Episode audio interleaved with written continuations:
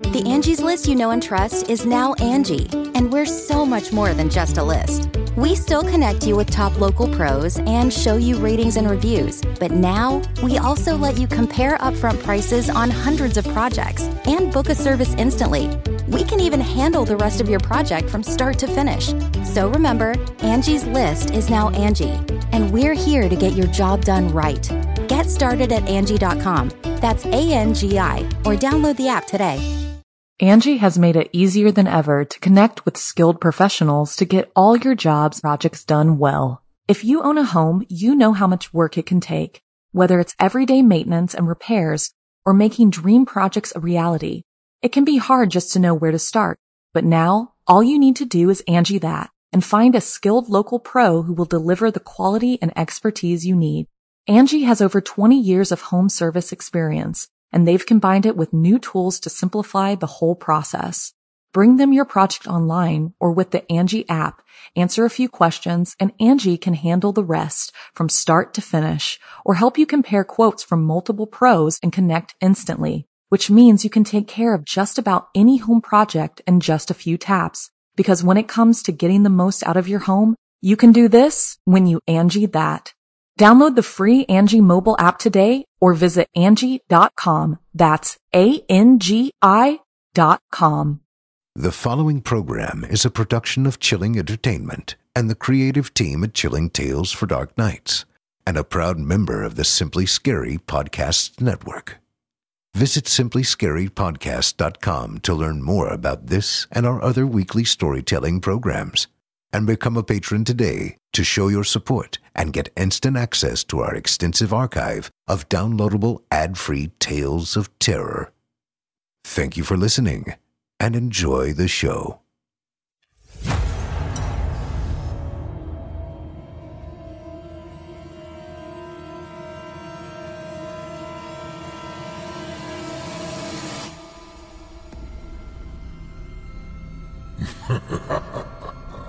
Good evening. I'm storyteller Otis Jiry, and I ain't your grandfather. From where I'm from, we don't do bedtime stories. And if that's what you were expecting, you're in the wrong place. If it's terrifying tales you're after, well then, I've got just the thing. Get comfortable. Settle in. Turn off the lights, if you dare. Your night is about to get a whole lot darker. Who needs sleep anyway?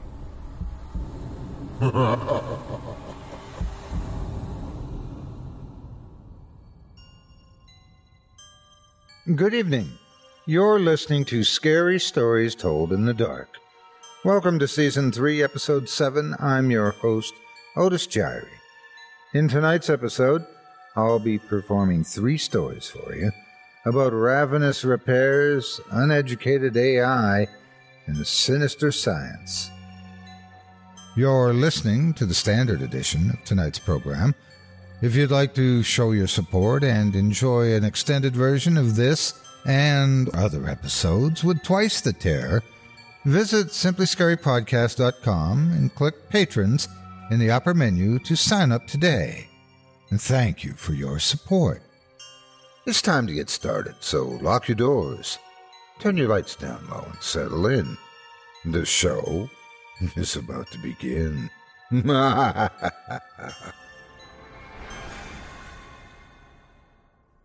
Our first tale of terror this evening from author Jordan Eilbert is now one of the highest rated stories of all time on the horror fiction website creepypasta.com, and it is a pleasure to narrate this epic two plus hour tale for you tonight.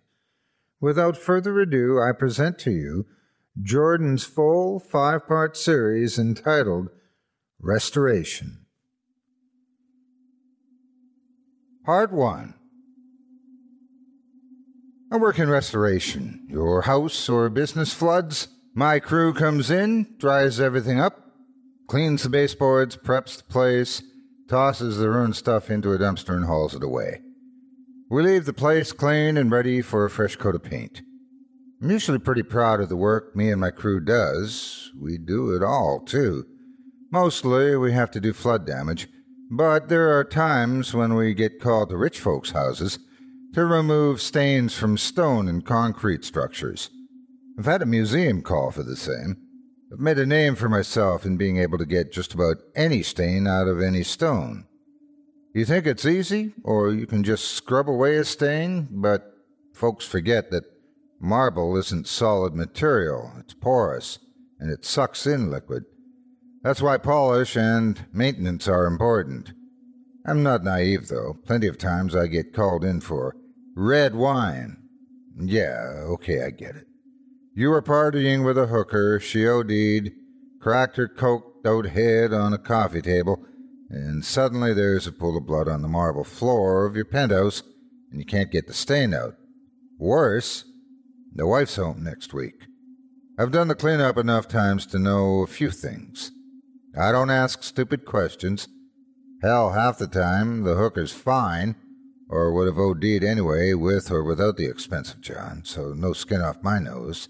And if you're cleaning up the scene before the cops can show up, honestly, that's on them. I have a job to do, and I do it. And don't remember these people. I'm not some guy who's going to get brought in on some indictment hearing or some stupid tabloid media circus, all because I decided to suddenly have a good memory. I do a job like this, I get your address, I show up, I shake your hand, I call you Mr. Smith, and then I leave. I delete your address, and I carry on with my life. The less I know, the safer I am.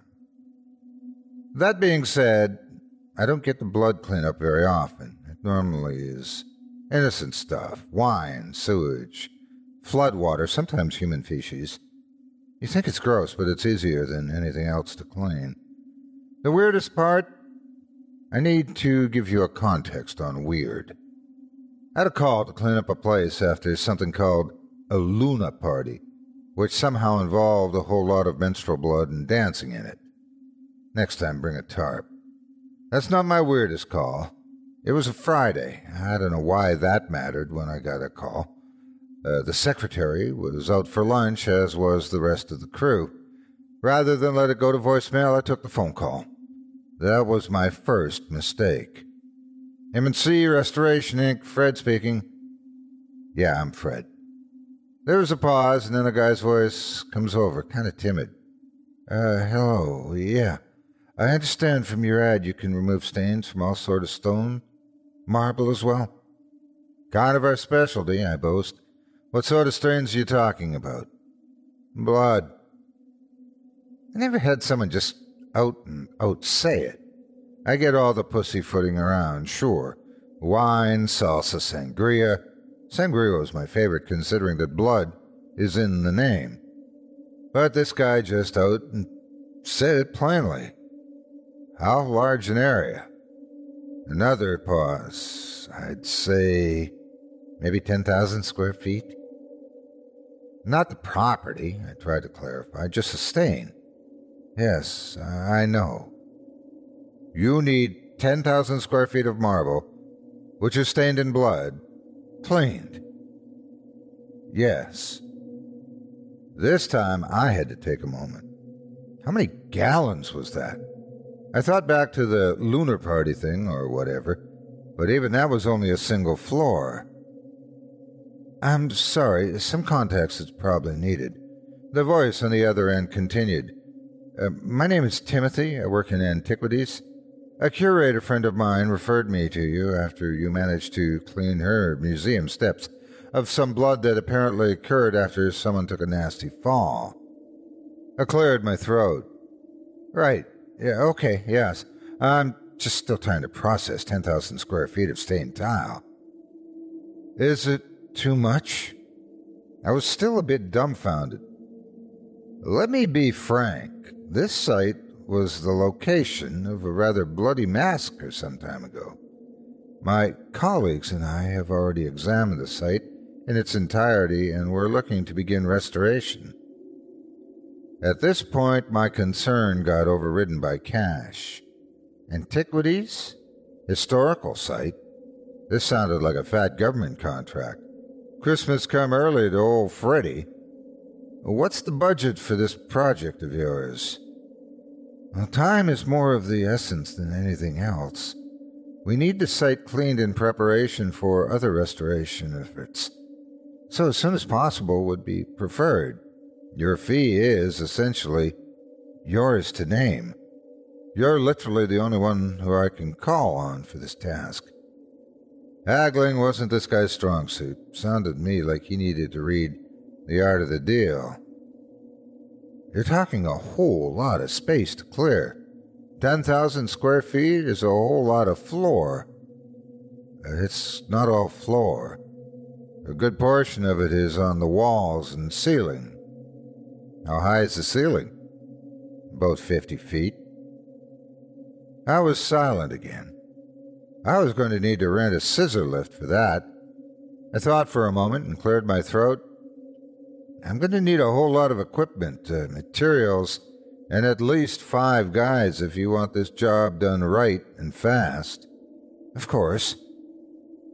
How long has the marble been stained? There was a moment of silence. By the current timeline? Oh, well, maybe 200. Wait, What's the current year? I wasn't too sure why he was asking, but I figured I shouldn't sound stupid. It's 2018. 350 years, roughly. I thought for a moment, thinking about how, this being the United States, there was no way for there to be a structure like he was talking about. I ignored him and assumed he had to be wrong. Anything over a decade is as set in as it's going to be, anyway. I took a breath. I can't do it for less than 30 grand. I figured he'd work on needling the price down, but then he shocked me again. Understandable. I'm assuming I can ignore a number of taxes and paperwork if I provided a cash payment. I coughed in shock, nearly swallowed my cigarette. Oh, yeah, certainly. Cash? I'm going to have this job done, and it's going to be a tax free? I felt like I just won the lotto. So the job itself comes up. I've got my crew rolling to the address. The address has a huge rusted gate, chain on the front, typical of a site you're not allowed to get to. I see a guy standing about six foot in a black trench coat, black sunglasses, Gloves, black dress shoes, and slacks, brown hair, and pretty pale. Doesn't say a word and unlocks the chain on the gate. Pulled it off pretty quick. I thought it was a heavier gauge than he made it seem, but I was probably just mistaken, being in a huge truck and not too close to the gate. The guy opens up the gate and walks up to the side of the truck. Fred, yes? he says flatly. I nod, reaching my hand out to him. You're Tim? Timothy, yes. He shakes my hand, firm handshake, and his hair's cut short, trim, proper. Military? I ask. He nods, stepping back and pointing down past the gate, motioning with his non directing hand to move. Definitely military, so I nod and drive up. I see a huge mansion, white and gray stone steps, old siding falling apart, boarded up windows, messed up the roof and the entire place. Looks to be knocked down, but getting rebuilt was apparently on the docket for today, and I was getting paid to not care. As we unload, Timothy opens up the front doors and knocks them in place. He starts talking loudly. These doors need to be open at all times while you work. There's no ventilation inside. He has a pair of pretty heavy duty door stops on each door. From the outside, I cannot see anything inside. Nothing but pitch black. You're going to need lighting, so I hope you brought a generator. I laugh while my crew unloads the trucks and sets up two generators, pulling down some cans of gas. This isn't my first rodeo. And so it would seem, says Timothy. And then he walks inside and vanishes into the blackness.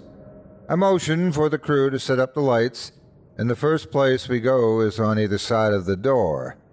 He wasn't kidding about needing light. The boards were perfect, and the inside was absolutely dark, like the middle of a moonless dark night. I hear the generator kick on and the lights perk up a second later. That's when I see a massive white face appear out of the dark with brown drips across it. It's an angelic woman carved expertly out of marble.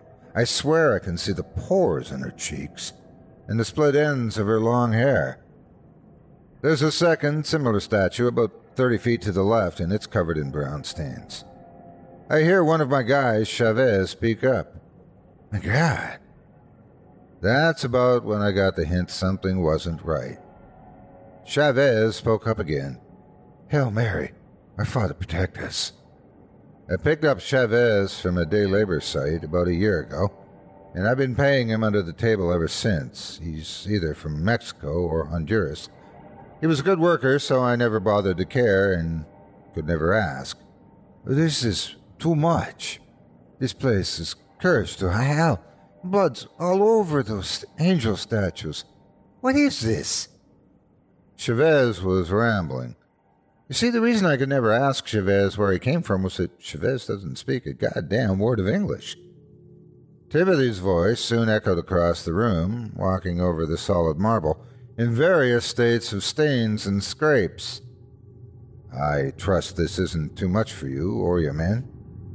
I didn't actually spot where he had come from, but I wasn't paying attention before Chavez got a smack upside the head from one of my full timers, Pete. Since when the hell can you speak English, Chavez? When the hell did you learn to speak Spanish, Peter? Chavez asked. Timothy seemed agitated. Gentlemen, if we can begin the job now? And he walked past us and outside. I turned to both of my men. Pete, Chavez, shut the fuck up, both of you. We do this job, go home, y'all get a good paycheck, okay? No more questions. Let's get moving. This place is cursed, Chavez said before turning around and pulling in the pressure washers and detergent bottles. I got up in Chavez's face now, certain he can understand me. Then the quicker we get started, the quicker we can get the hell out of here. Understand? Understood. Chavez said, still looking confused. Pete then spoke up. Hey, boss, he focused a flashlight to a portion of the floor where the stain ended. I looked over to where he was shining the light. The brown stains were everywhere, as described, but toward where one large swath of brown ended was an impression on the floor in the stuff, much clearer. The impression was of a sword which had to have been drenched in blood. The sword shaped stain didn't bother me, it's what was apparently holding it an outstretched arm shape, and then two massive wing like stains on either side, with a human face profiled on the floor. Everything below the waist of the figure vanished in the larger stain across the floor. We each had an idea of what we were looking at, but we were too stunned at the sight. Chavez was the first to break the silence. Angels died here. Part 2 I heard what Chavez said, but I don't think I was letting it sink in. Angels don't die. Angels don't exist, personally, but that's neither here nor there. If angels existed, I'd have seen a damn miracle or two around my house. My mother was a god nut, super religious, yet nothing saved her from her car accident or stopped my father's cancer. No, there's some rational explanation. I know there is. This imprint on the floor, sure it could be human. Timothy said this was a massacre over 300 years ago. So, some guy died in a pool of his own blood, sword in hand, and the rest pooled in the shape of wings. Nah, nah, couldn't be wings. This was kind of like Rorschach tests.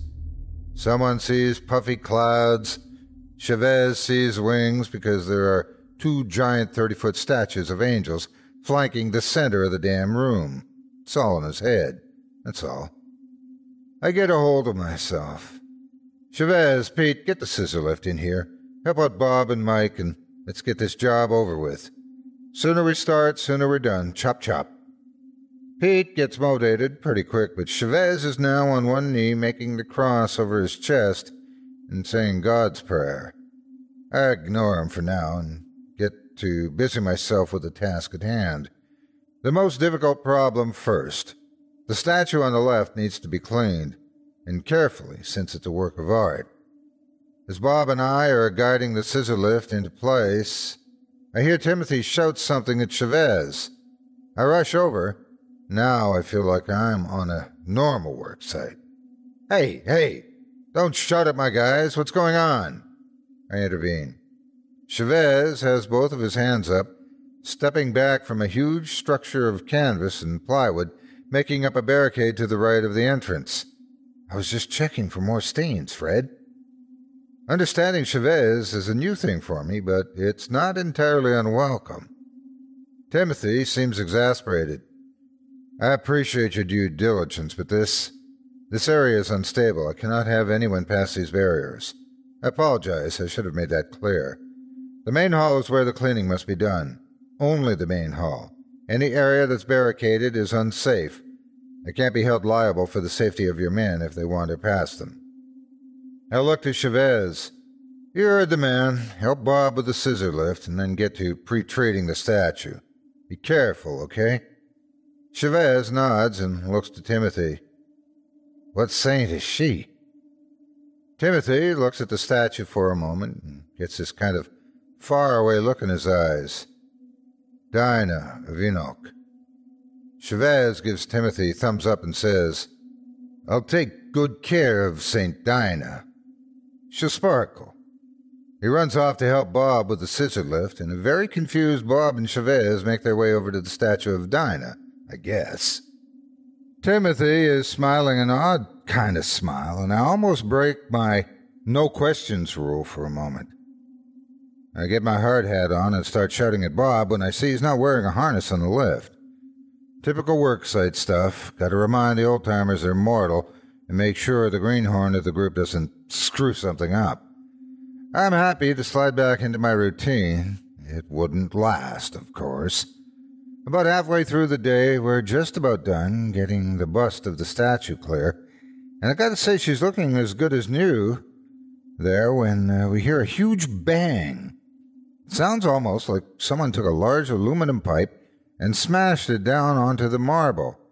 It echoes over our tools, and even the guys with ear protection are taken aback by the sound. I scream and shout to cut the equipment and tell Bob and Chavez to get off the scissor lift.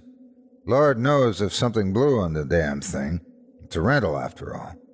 I call Mike over to have a look. Mike slides under the lift as Bob and Chavez unhook their harnesses. Chavez looks to me. It wasn't the lift, boss. Well, then, what the hell was it? Chavez points to behind one of the barricades, and I spot Timothy running towards it. I think I hear him mumble something like, This can't be happening right now. I shout to him, Hey, Tim, you need a hand? Timothy shoots me a stern look and, in a pretty practiced officer tone, commands us, No one is to go beyond this point. Something may have collapsed. If there's an issue, I'll let you know. You stay here and disappears behind a piece of plywood and canvas. I look to my guys and tell them to continue to inspect the scissor lift and then get back to work if everything's okay.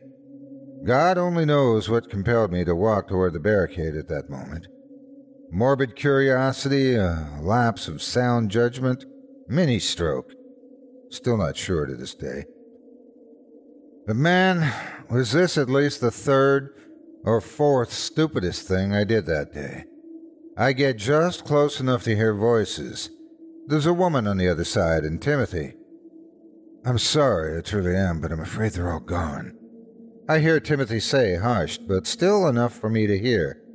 I know your pilgrimage must have been arduous. The female voice sounds frantic and heartbroken. But that can't be. Surely, this cannot be. Who would do such a thing? Who would? Was it an army? It was just two people, unfortunately. He sounds almost guilty. They seemed to come in relative peace, but it was soon apparent that at least one of them had other ideas. All fought valiantly, but it couldn't be stopped. The woman's voice is trembling. It was her, wasn't it? The daughter of Lu. The pressure washer kicked in and startled me while drowning them both out, and I realized how close I was to the barricade trying to listen. I stepped back and made my way quickly to the rest of the group, keeping an eye on the far barricade Timothy had vanished behind. I don't see Tim emerge till we're about done for the day, the statue clean. Timothy stops as he sees it, in reverence of some kind, I guess, looking it over silently. I walk over to him. So far, so good. We should be able to get some pre treatment on the flooring and let it sit overnight, then we'll hit it hard tomorrow. Timothy just nods. Your men do swift work. That's what we do, I say proudly. Pete starts yelling for me from across the room. I excuse myself and hustle over. What's up? I look at where Pete is, and he just points down. There, for lack of a better word, uh, there's a gash in the flooring. I need to explain why this floor is unusual, more so than just having blood all over it, and more than the shapes in said blood.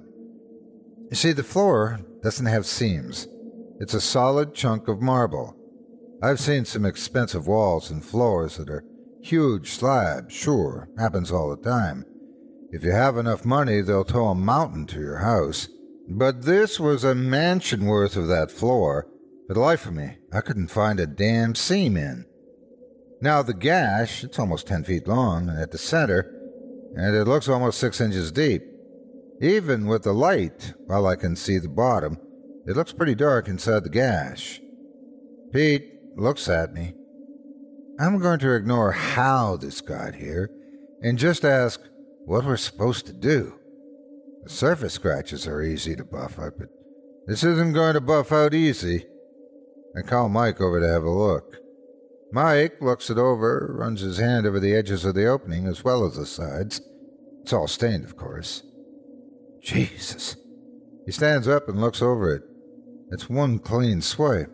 There are no cutting marks like you get if you were slicing into it with a floor cutter. So, uh, starts thinking. Can toss in Kwikset to fill it, get it most of the way full anyway, and we could just toss on some filler and polish, but I think we can do better with some resin, make it look a bit more natural. It's up to the client, though. This is going to cost extra.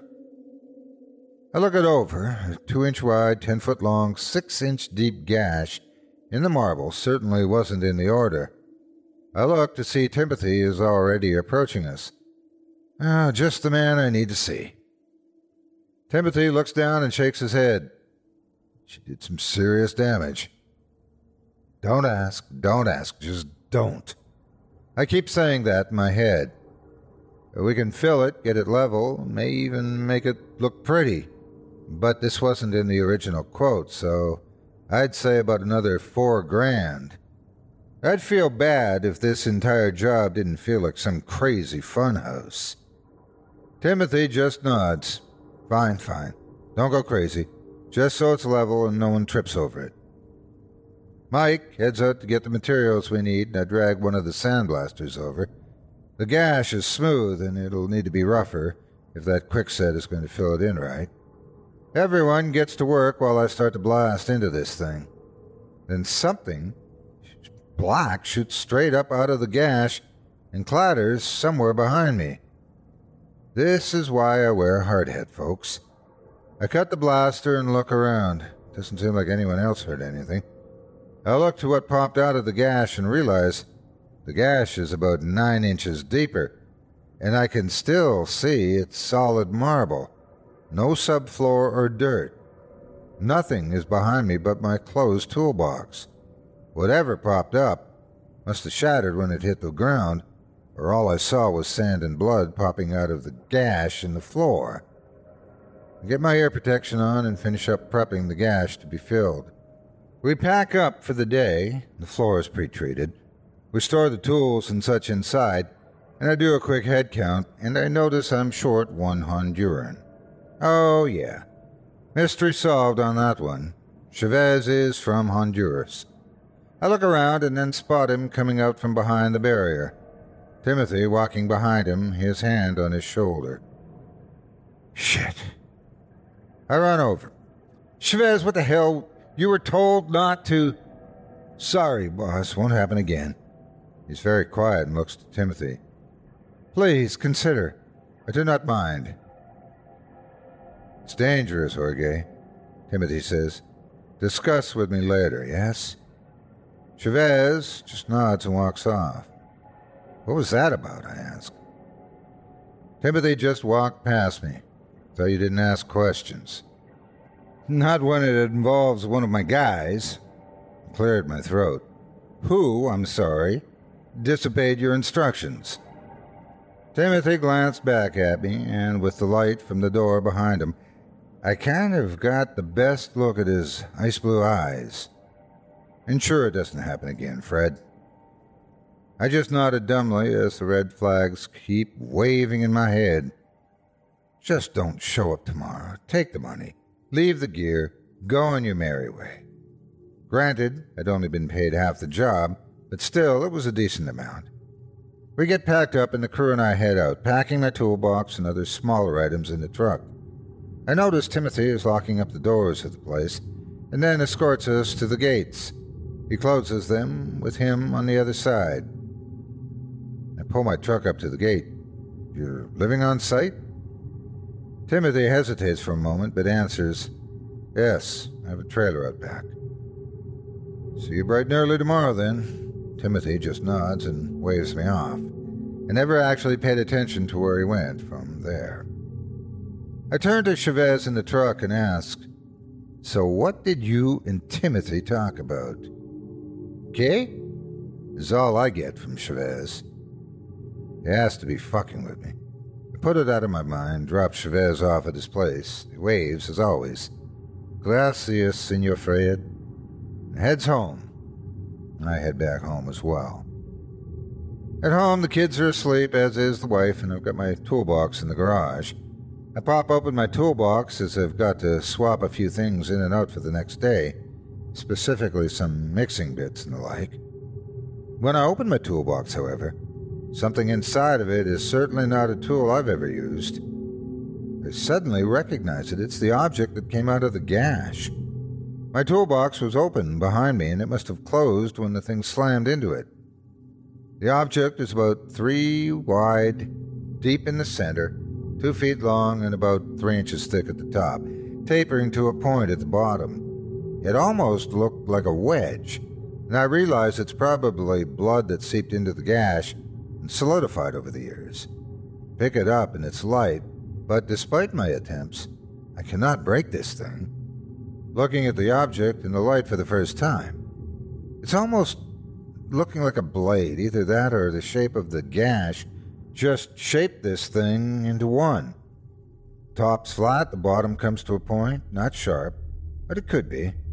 Light seems to penetrate through the edge of this thing, and it is tinted deep red. The rest appears to be black. I didn't even know blood could become solid, but I guess if there's enough of it, it's possible. It's about 10 or 11 when I swear I hear three taps against my front door, as if I had had a knocker or something. I don't, by the way. I leave the object in my toolbox, closing it and locking it, and head to the front door. I'm not an idiot. I make sure to check my closet next to the door, and I make sure my shotgun's loaded. It's after 11 p.m. What psycho comes knocking at someone's door at this time of night? I open the door halfway and am greeted by an outstretched hand with a black ring on each finger, one of which was about to tap again on the door. The hand pulls back and clasps a wide brimmed white hat, removing it from its head and lowering it to about chest level. One hand is behind him, and he's standing a good six feet three, wearing a white duster of some sort and a red tie over a black, very expensive looking dress shirt. He has white rimmed glasses and yellowish eyes behind him, jet black hair that's well kept. As he speaks, it's almost like his voice doesn't match his body. His face isn't odd, but doesn't stand out, and his voice sounds almost like it comes from an old cop movie. Evening, young man. I understand you're working with a, an associate of mine. Goes by Timothy. While client confidentiality isn't my cornerstone, keeping my business out of my personal life sure as shit is. Sorry, buddy, I'm going to have to ask you to talk to me during business hours. His face falls slightly.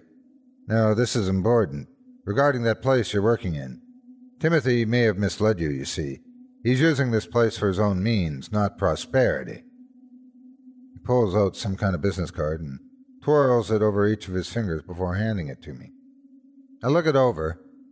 It just has a phone number on it, no other information. His other hand brings an unlit cigarette to his mouth.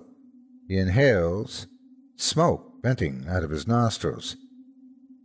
If you were happen to run across something of note, I'd be appreciative if you could contact me. I'm not doing that. I'm not kind to take things from a work site. Normally, this is completely true. A shit eating grin spreads across the man's face, and his oddly perfect teeth almost glisten in the light on my porch. True, be ashamed to take something that you don't understand, only to wind up dead. He cocks an eyebrow at me. Or worse. I'd had it with the creep on my porch at this point. Listen, pal, hit the brakes, you hear me?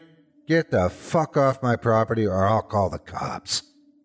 I try cocking a shit-eating grin myself now, or worse. I don't think it works. He stands still. I can barely tell if he's breathing. I pump the shotgun behind the door. I know there's no point to this. I just eject a perfectly good shell. But I want him to hear that I've got a gun. It's a pump action, and it's in my hand. His voice suddenly changes, or he just drops the facade, and a raspy voice like that of a lifelong chain smoker slithers out of his throat, half a whisper, half a wheeze. Not parting with it then, eh? Well, I'll have it one way or another for certain. The accent is hard to place. It's not quite Middle Eastern, but it's not like anything I've ever heard. I now pull the shotgun out and point it at his face. And now I'm done with you. Whoever the fuck you are, get out. He doesn't even flinch. He just grins more, a hissing chuckle dripping out of his mouth. You are a fun one. Never once does your sort disappoint, always resorting to the fire provided by Prometheus yet. He pauses, eyeing the barrel of the gun never considering where it came from.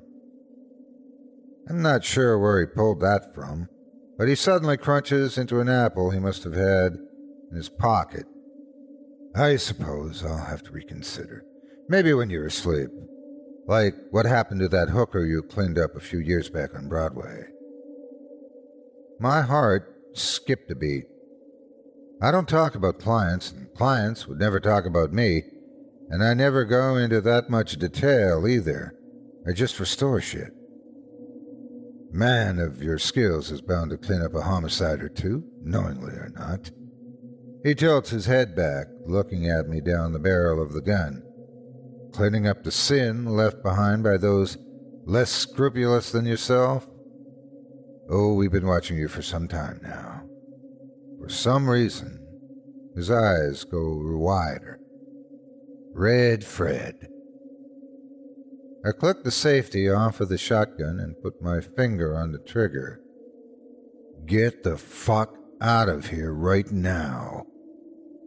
Another loud crunch of his apple, and he seems to mockingly throw his hands up, walking backward, keeping eye contact with me with those yellow eyes. Very well. Another time, then. You're a fun one, Red. He turns and starts to walk off. I haven't moved the gun yet. Still trained on him. Don't fucking call me Red, you. I realized I hadn't got this creep's name. The card that he gave me only had a phone number. Whatever your God given name is. My mother always said that when she was mad. She'd shout out into the phones all the time when telemarketers would give her fake names and shit. What's your God given name? So it's a force of habit I picked up. I only said it when I was really pissed at someone, and this guy had me pretty livid. Bar none, The dumbest thing I apparently did all day. He stops dead on my walkway, and his hands slowly go down to his sides. Ooh. His voice whispers out as if he had just won a prize. You compel my God given name. His head starts to turn toward his right shoulder, but his shoulders aren't moving not an inch. As I watch, I get ready to shoot. I swear, if his head does a full 180 degree turn, I don't care what his name was. I'll just start shooting until he stops moving, and probably pump a few more rounds into him just to be sure. His head stops just shy of completely turned. I can see both of his yellow eyes as he slowly placed his hat back in his head. He grins, and I swear I watch his pupils dilate till the eyes look almost entirely black with yellowish rings around them. You can tell Timothy my name, too. He lets out another hissing laugh, and I swear I can hear the gun shaking in my hands for some reason. It's Belial. I don't know why, but I feel the blood drain out of my face for a moment, and the whole area got a bit dimmer, as if something were draining it of light. I stagger slightly, but regain my footing, press the shotgun butt against my shoulder tightly, as if it's somehow going to help me. He turns away from me, and as he walks off, he wheezes out, Don't forget to tell Timothy I stopped by. Another puff of smoke clouds around his head. And what I stopped by for. I pulled the gun back, shut the door, locked it, and shut the blinds. My heart was hammering in my chest as I checked the shells in my gun to ensure I had it loaded. I click the safety back on and I rush upstairs to my bedroom. My wife is fast asleep as I sit on the edge of the bed, gun in hand, staring at my front door down the stairs. I swear I can hear something tap three times against my window at random times all night. Part 3 Morning came and I haven't put the shotgun down yet. Still sitting at the end of the bed and checking the windows. It seemed like the tapping stopped sometime around dawn. I hear my wife's alarm clock go off and the sounds of her rousing from her sleep. Morning, honey. She mumbles, brunette hair a mass of frizz and tangles. Morning, I say simply, making sure she's okay. She gets out of bed and heads to the bathroom. I hear the kids' alarm go off next, and my boys are heard roughhousing in their room. My wife, Sandy, comes out of the bathroom, toothbrush in hand, and is about to motion for me to go contain the wild animals that are my 15 and 13 year old boys. She stops when she spots the shotgun in my hand. She quickly spits out her toothpaste. Fred, why the fuck are you holding the shotgun? She looks me up and down with her soft brown eyes. Are those the clothes you had on when you came home yesterday? Honey, I, I got visited by a guy who's probably not human in the least, and he threatened the family if I don't return a red blade like object that came from some mysterious excavation site. Is the most truthful thing I want to say. It also sounds batshit insane, and the more I play the sentence over and over in my head, the more I question my own sanity. Fred? Sandy pokes my shoulder. Apparently, I was staring off into space while trying to think up of a logical answer to her completely rational question. I. Uh, someone was on the lawn last night, was banging on the door and wouldn't go away until I got the shotgun. Sandy cocks her hip and shoots me one of those emasculating wife stares. So rather than call the cops, you reach for the shotgun? I cock the shotgun and clear the ammo out before heading back down to the closet to put it up and the shells back. Just wasn't sure if it was a prowler or kids. Sandy pokes her head out of the bedroom. And speaking of Colin, Trevor, shake a leg. I close the closet and see my boys bounding down the steps in various states of dress, dragging their backpacks and heading to the table. They start fighting over cereal, and I quickly resolve it before a good scolding and getting them prepped for the bus. They finish up and are soon out the door with coats and sneakers on. My wife follows down next wearing her robe. Don't you have that job today?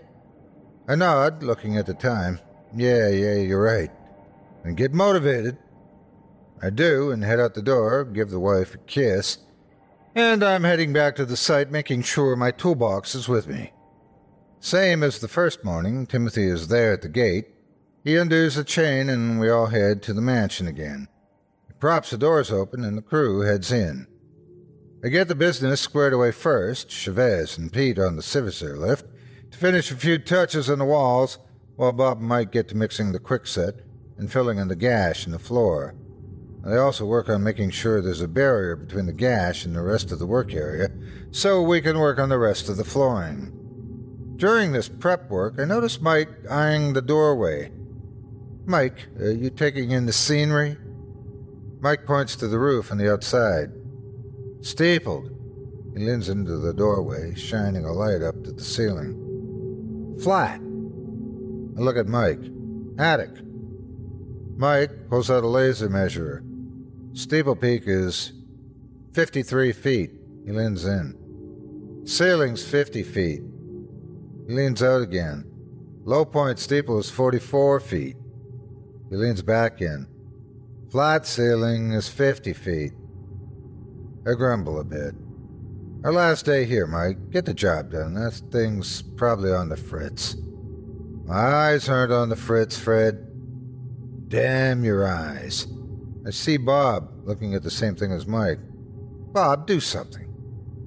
Bob seems startled, but manages to compose himself and get back to setting up his tools. I walk past the crew as they prep and pop open my toolbox. I find a strange object, or artifact, or whatever, out of my toolbox and head toward Timothy. Timothy is observing Chavez and Pete when he spots me coming. This uh, wound up in my toolbox, I say, holding the object out in front of me. Timothy looks it over without touching it, then looks at me after a solid minute. This came from here? I nod. From inside that gash in the floor. Timothy holds his right hand over the thing for a moment, then he starts guiding his hand back and forth over it slowly. I got no clue what he's doing. I'm about to ask, but as I look up, I notice his eyes seem to be more intense blue than they were before, specifically his right eye. Timothy stops suddenly and just grabs the thing with his right hand and pulls it hard out of my grip. Thanks for returning this. He turns it over in his hand again. His eyes seem to be a normal shade of blue again. It's a very rare find. That's what your associate said. I was hoping to fish for some info. If this Belial guy knows Timothy, then Timothy should know him. Associate? He looks at me quizzically. I nod. Yeah, tall guy, kind of yellow eyes, way too perfect teeth. Timothy seems completely confused. I'm afraid I don't know anyone like that. All my associates are here.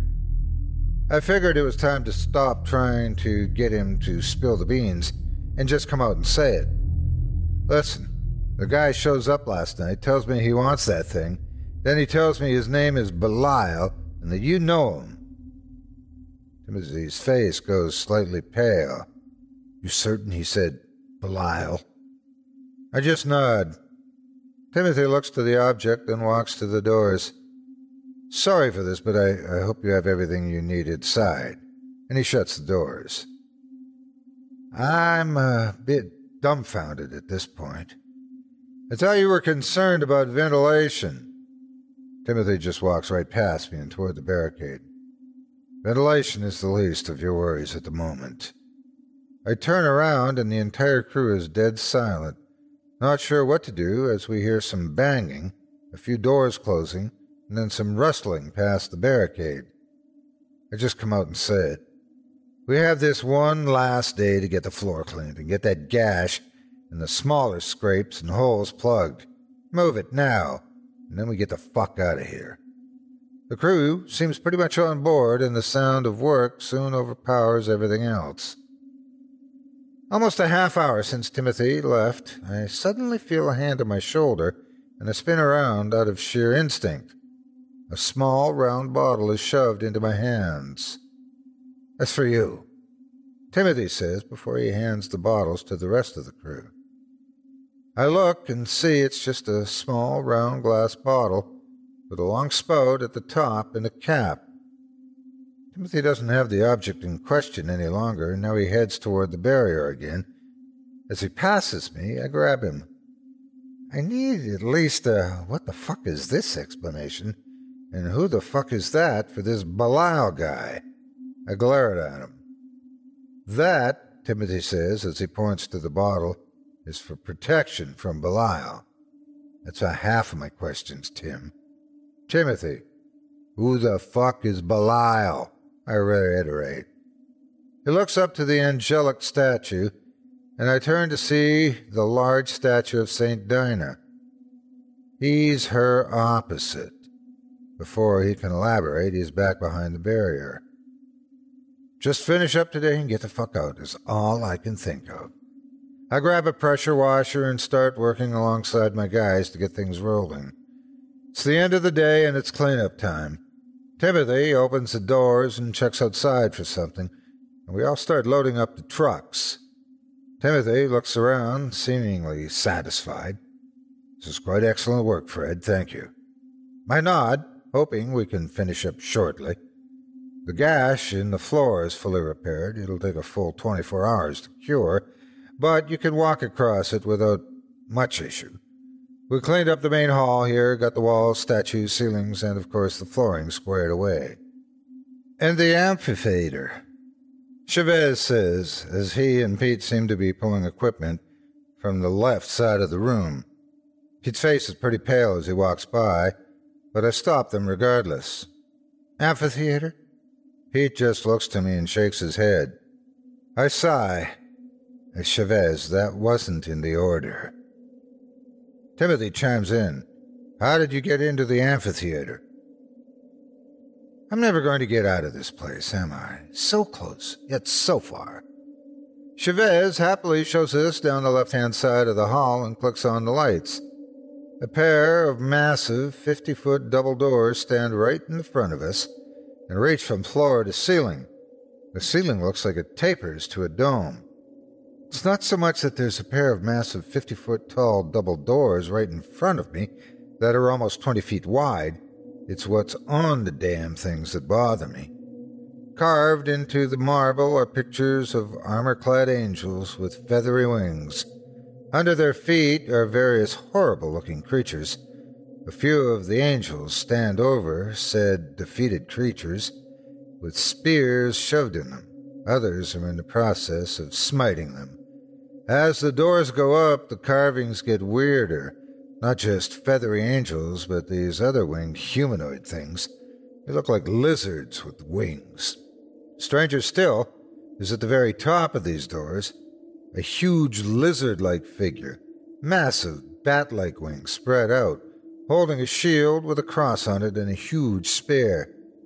It's hard to see fully, but the doors seem to meet, or at least have to meet, in the middle, where his face would be.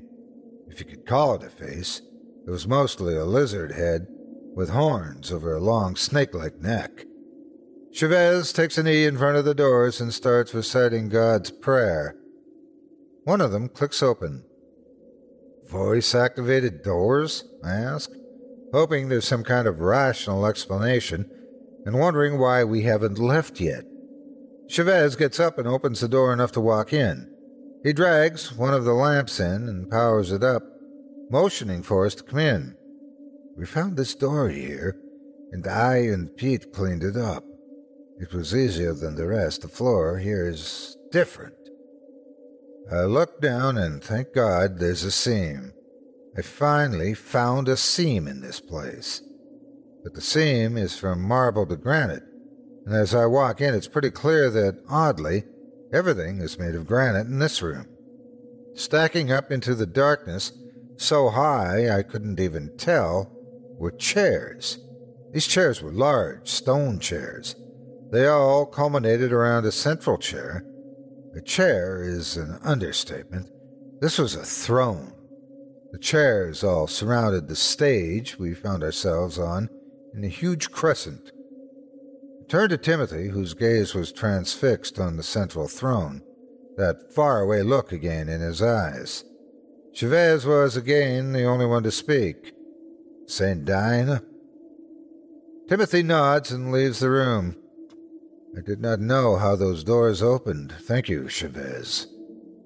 I click the lights off and pull the lights out, making sure everyone is out of the now perfectly dark room. Good work, guys. Now let's get packed. I'm now overly invested in getting out of here as fast as possible. Pete leans over to me, whispering, The door outside and the amphitheater doors are on the same wall, but there's no structure on the outside that could fit that. I notice this as well as I walk outside the mansion and back inside. Pete. Yeah? Don't think about it. Pete just frowns at me. I guess that's the best bet. I give a final examination of the place before we kill the last of the lights, and I do have to say the place is looking nice. The white marble floor is polished to the point where I can see my reflection. The gash is sealed up nice and neat, and just looks like a vein in the marble. Everything is looking perfect inside the walls, the ceiling, the floor. I give a little nod to the St. Dinah statue and head to the door as the lights are taken down. Do my head count, and once again I'm short a Honduran. I walk back inside and find Chavez kneeling in front of the statue of St. Dinah, only the light from the setting sun reflecting off the floor to light the room softly. Chavez, end of day, let's go. I'm staying, he says simply. I find the bottle that Timothy handed him is empty. Did you drink that? I said, a bit shocked. Do you even know what's in it, Chavez? God's blessing. Chavez stands up and he just looks, for lack of a better word, happy, like a man without a care in the world. I'm not just leaving you here, Chavez. The client isn't going to like you hanging around here. Timothy chimes in, walking back from behind the barrier again. Actually, Chavez agreed to assist me in a few things going forward. I turned to look at Timothy. You ever think I might not want to lose a member of my crew? Chavez speaks up. Mr. Fred, it's okay. I want to stay here. I want to help St. Timothy interrupts. He volunteered. It was hard to say no to him. Give Chavez a look. He just smiles and extends his hands. Nice working with you, Fred. I ignore it. Get your head on straight. I'm your ride. I'm staying, Fred. I turn and shout, Chavez, I'm not staying here any longer, okay? I'm out, done, finished. I stopped for a second. I didn't say finished. I said finito, but for some reason it came out as English. I'm 100% done with this place, okay? I'm out. Job's done. You want to stay? Enjoy. I head towards my truck, look at my toolbox, ensure nothing else is there that shouldn't be, close it, and out I go. As I head out the doors, Timothy starts to close them behind us, him and Chavez still inside. Timothy looks to me before he closes the door. The remainder of your payment is in the truck. Everything we discussed. I cannot fully express my gratitude. He shuts the doors and we load up. Check the truck and there's an envelope with the second half of the payment. I'm pretty shocked, and I count the bills a few times. I'm up a good ten grand. I heard of getting a tip, but this was a bit overkill. I know one pair of kids whose college fund is going to be in a good place after all of this. At home, I'm doing the husband thing and cleaning up the dishes from the wife's dinner. Sandy and the boys are asleep, and that's when I hear a crash in the garage. I Run to the closet, grab the shotgun, and fill it with a few shells before I rush in. I'm kind of expecting him at this point. My toolbox and all the tools are strewn about all over the floor. I see my garage door open slightly, and suddenly something small and almost glass like hits me in the face. I look down to see what looks like a chunk of the object that was in my toolbox, about the half size of a dollar, land on the floor. This is but a pittance, Red Fred. I turn to the voice and I see glowing yellow eyes in the darkness. Not nearly what I need. I pull the gun and go to shoot but I feel a tug against my entire body, as if someone grabbed onto my sweatshirt from the front and pulled it downward. I barely take a step forward, but it's enough to get me to point the gun down to the floor. I look up as Belial's hand is dropping from being in midair, steam rising off the black rings on his fingers. Wake! Not this wake, though. Another hissing laugh. He offered you protection. How noble. Before I can take aim, a tool shoots off my workbench and smacks into the shotgun, which lands a few feet from me. I lunge for it, but it suddenly leaps off the floor and into Belial's hand. Belial takes the shotgun and places it against his shoulder, looking down at me. As if a little bauble could do anything against me. I try to get up, but he places his foot on my shoulder. I can't move. You've done something very foolish, Red Fred. He soon is crouching down onto his haunches over me. You've hidden the only thing that can help me move up from a puppeteer to God. The shotgun barrel now slides under my chin as I see Belial's face illuminated by the light coming from the doorway but there's hope for you yet. I'm shaking at this point as I'm not sure the tables, how they turn so fast. You can fix your mistake, and in return, I'll spare you and your family's lives. His voice wheezes, but not as much as it did before. He somehow seems stronger. Despite how I look, I've done quite a bit to exist in this world. Possession's normally a lesser demon's game, but the discovery of that sanguine amber, he cocked the shotgun. I could not resist. I'm sweating and slowly try to get to my feet. I'm on my hands and knees by the time I feel the barrel at the back of my head. Now, this is your next course of action. You will leave here right away and retrieve for me the sanguine amber you found. You will bring it back here and give it to me. In return, you'll be at my side rather than in my path. I swear I can hear his grin somehow. Nod if you understand. Just nod. What else could I do? If you do not bring me the amber, if you do not return home, or if you somehow reach out to Timothy for aid, I will go upstairs and I will make your children watch as I violate your wife in every way you can and cannot imagine. I clench my fists. If you lay a hand on her, I'll. You what, mortal? I hear the safety slide off. Bleed on me? I relax, and I hear the safety slide back as the gun clatters to the floor. You're on the clock, Freddy. I look up. And The garage is clean. The door isn't open, and there isn't even a sign that I had dropped the shotgun, as it's sitting neatly on my workbench. Get to my feet, shaking, and turn to see a figure right behind me, causing me to shout in fear. Sandy's behind me, and she punches me in the shoulder. Jesus, it's just me. Why are you so jumpy, Fred? What's going on? I rubbed my shoulder where she nailed me, and I tried to figure out how best to protect one's family from someone who's clearly not from this world. That's when I remember what Timothy handed me at the worksite. Rushed to the closet to find my coat. Were you on the phone? I thought I heard you talking to someone. Sandy asks.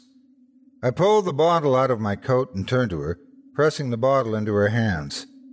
Sandy, I know this is going to sound batshit nuts, but I need you to drink this and share it with the boys, okay? They're asleep, Fred, Sandy says curtly. She looks at the bottle and raises an eyebrow. This isn't some random point where you poison us all and run off to Malibu with some bimbo, is it? I grab her by the shoulders, looking her dead in the eye. I'm asking you to trust me. Just drink half the bottle, split the rest with the kids, okay? I need you to do that for me right now. Just drink half. Sandy is clearly worried now, but she undoes the cap of the bottle. Okay, Fred, okay. Calm down. She takes a swig, then another until the bottle is half empty and then caps it. So I drank it, what? She trails off, and suddenly closes her eyes, opening them again and looking right into my eyes. Oh, wow. That's probably the best water I ever drank. I nod. Make sure you give it to the boys, okay? I left something at the worksite and I need to go get it. Sandy just nods. I love you, Fred. I let go of her shoulders. I love you too. Just make sure the kids drink that. And keep the doors locked, okay? Don't let anyone inside. Sandy just nods again. Okay, Fred, be careful. She walks up the stairs and waves, smiling serenely as I rush out the door, lock it, and make my way to the truck. In retrospect, I should have kissed her. I was driving swiftly, fast enough to be a little worried, but not fast enough to get pulled over. I got to the gate of the worksite in roughly an hour, which was pretty good time for my house. I saw the gate wasn't chained up anymore, which seemed odd, because Timothy had to undo that chain every time. Did he never leave the mansion after they closed the doors? I drove down the driveway and hit my brights, knowing it might be dark in that main hallway, and ran to the doors. Timothy, open up! and slammed my fist on the door. Damn it, Timothy, open the damn door! I looked to see there's no padlock on the door and jostle the old doorknob. Swinging, the door is open. Chavez! Timothy! I shout into the empty room, expecting an echo, but I hear no such sound. I'm hit with a musty scent, the smell of rotting wood and mildewed fabric. I look around, pulling out a flashlight. The boards are letting light in from the front, there are no statues, no marble floor, just a set of collapsed staircases and a rotting subfloor with a few ripped and torn rugs and graffiti. I take a step outside just to confirm it's the same place, then peek back inside. The barricades are gone, the marble ceilings, the walls, the seamless floor. It's as if it was never there. I run through the ruins of this ancient mansion the mansion is mundane, old, too ruined to fix. Should be knocked down. I try a door or two, each opening to rotting room after rotting room. I eventually become overwhelmed with the fungus in the air, and I stumble out the door, falling to my knees near my car. As I try to catch my breath, I tried to figure out what the hell was going on. I turned to look at the old mansion behind me, and I could only think of one thing. The site we were working on was gone, or was never here in the first place, and the amber was gone with it. Part 4 I was panicked. I wasn't even sure what to do. Timothy was a don't ask customer, so I had no contact info saved, no way to reach him, not even a cell number. That's when I realized I did have some hope. I got back into the truck and hauled ass to my office. I could get there in about 20 minutes. I could check the caller ID and maybe reach him that way. I zipped out of the long driveway and got moving as fast as possible, leaving the gate open. I didn't even think I closed the doors to the old mansion. I got to the office in just under 15 minutes. I fumbled with the lock, having to stop myself for a second, then calmly get the key into the slot. I pulled the door open and rushed to my desk. I hit the call history on the phone, and I finally got a number. Out of state, Sure. It was from New York, which was fine, and probably the right number. I hit the speed redial while jotting the number down. My stomach dropped when it went directly to voicemail. I heard the message on the other end. You've reached Major Timothy Crestfall. Please leave a message and I'll get back to you shortly. Godspeed. I hadn't caught my breath by the time the beep occurred. Timothy, please, you need to call me back. Belial's threatening my family, my wife, the kids. I gave them that water you gave me, but this guy, he's. I don't think. Should I say it out loud to make it real? I don't think he's human. Help me. I hung up and tried to call again, direct to voicemail once more. A random thought runs past my frantic mind. He's a bit young looking for an officer, right? My cell phone rings. It's a 1 800 number of some sort, calling me in the middle of the night. I was about to ignore it, but something told me I shouldn't. Answer the phone. This is Fred. Who's this? There's a cackle on the other line. I think I hear something like a scream before it cuts out entirely. A young man is on the line and he sounds shaken. You can live out your MasterChef dream when you find a professional on Angi to tackle your dream kitchen remodel. Connect with skilled professionals to get all your home projects done well. Inside to outside, repairs to renovations. Get started on the Angi app or visit Angi.com today. You can do this when you Angi that. Angi has made it easier than ever to connect with skilled professionals to get all your jobs projects done well. If you own a home, you know how much work it can take, whether it's everyday maintenance and repairs or making dream projects a reality. It can be hard just to know where to start, but now all you need to do is Angi that and find a skilled local pro who will deliver the quality and expertise you need. Angi has over 20 years of home service experience and they've combined it with new tools to simplify the whole process. Bring them your project online or with the Angi app, answer a few questions, and Angi can handle the rest from start to finish or help you compare quotes from multiple pros and connect instantly, which means you can take care of just about any home project in just a few taps. Because when it comes to getting the most out of your home, you can do this when you Angi that. Download the free Angi mobile app today or visit Angi.com. That's A-N-G-I dot com. Angie's list is now Angi, and we've heard a lot of theories about why. I thought it was an eco move. Fewer words, less paper. No, it was so you could say it faster. No, it's to be more iconic. Must be a tech thing. But those aren't quite right. It's because now you can compare upfront prices, book a service instantly, and even get your project handled from start to finish. Sounds easy. It is, and it makes us so much more than just a list. Get started at Angi.com. That's A N G I, or download the app today. The Angie's list you know and trust is now Angi, and we're so much more than just a list. We still connect you with top local pros and show you ratings and reviews, but now we also let you compare upfront prices on hundreds of projects and book a service instantly. We can even handle the rest of your project from start to finish. So remember, Angie's list is now Angi, and we're here to get your job done right. Get started at Angi.com.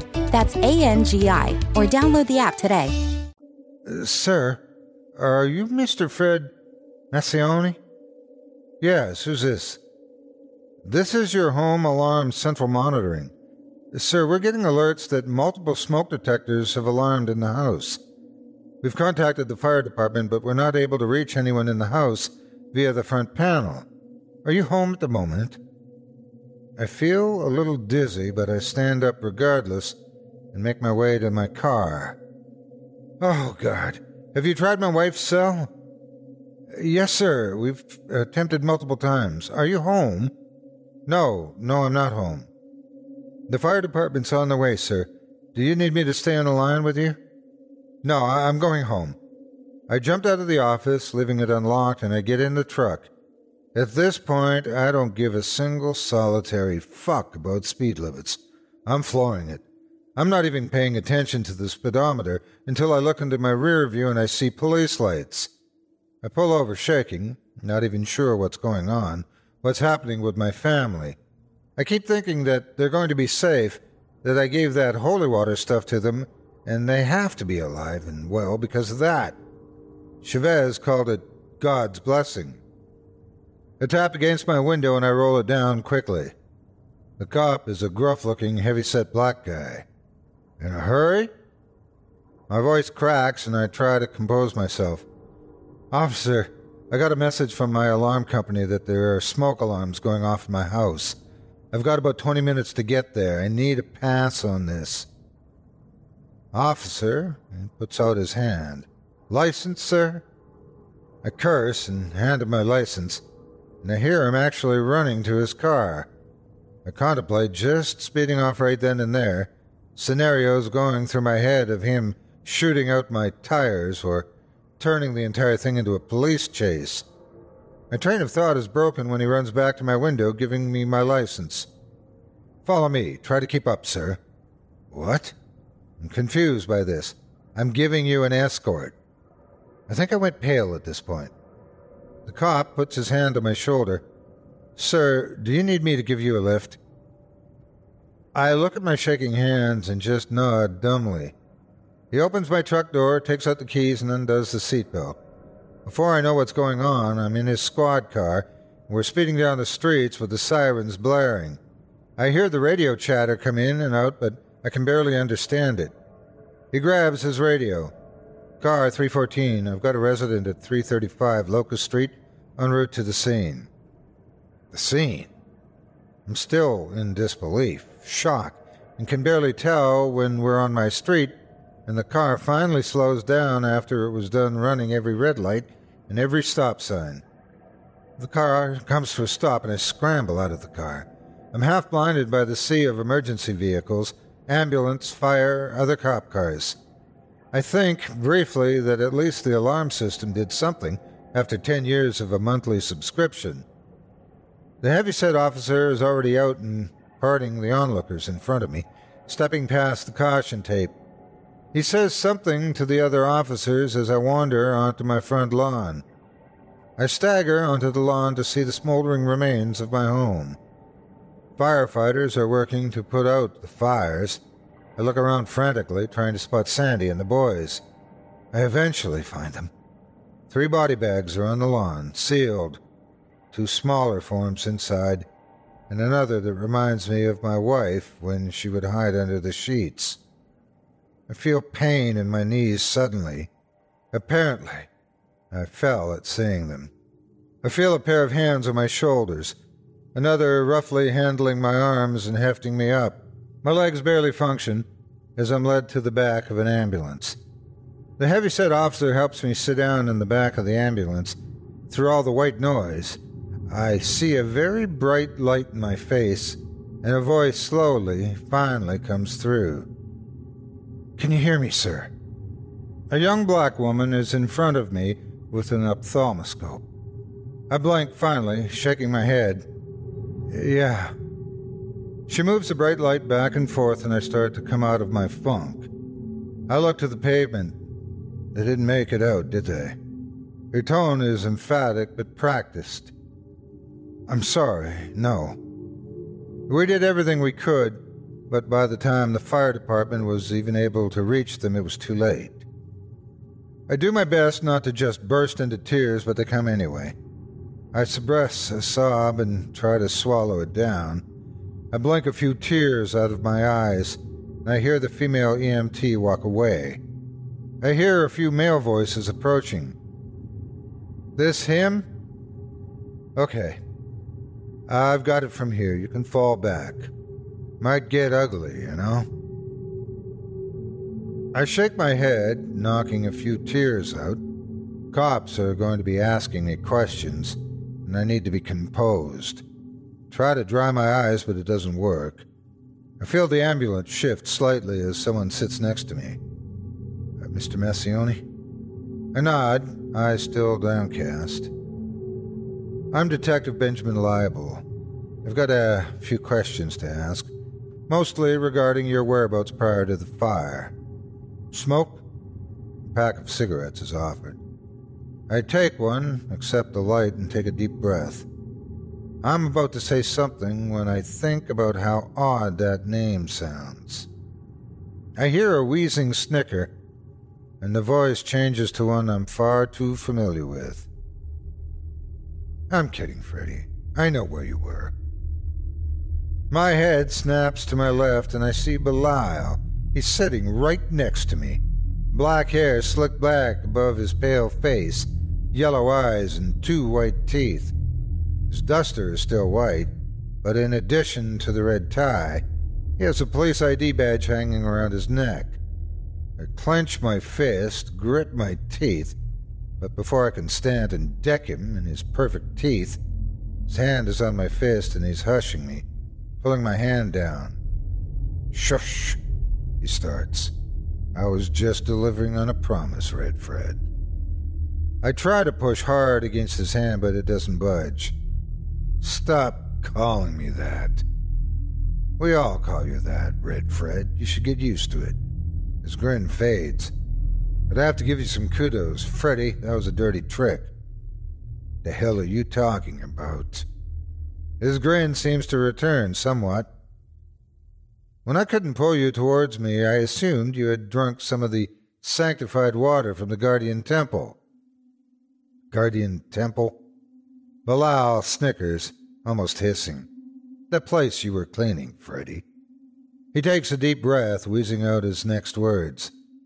As I said, you surprised me, giving your only protection against me to your family. Smarter than I took you for. I glared daggers at him, even with tears in my eyes. This seems to make him even happier.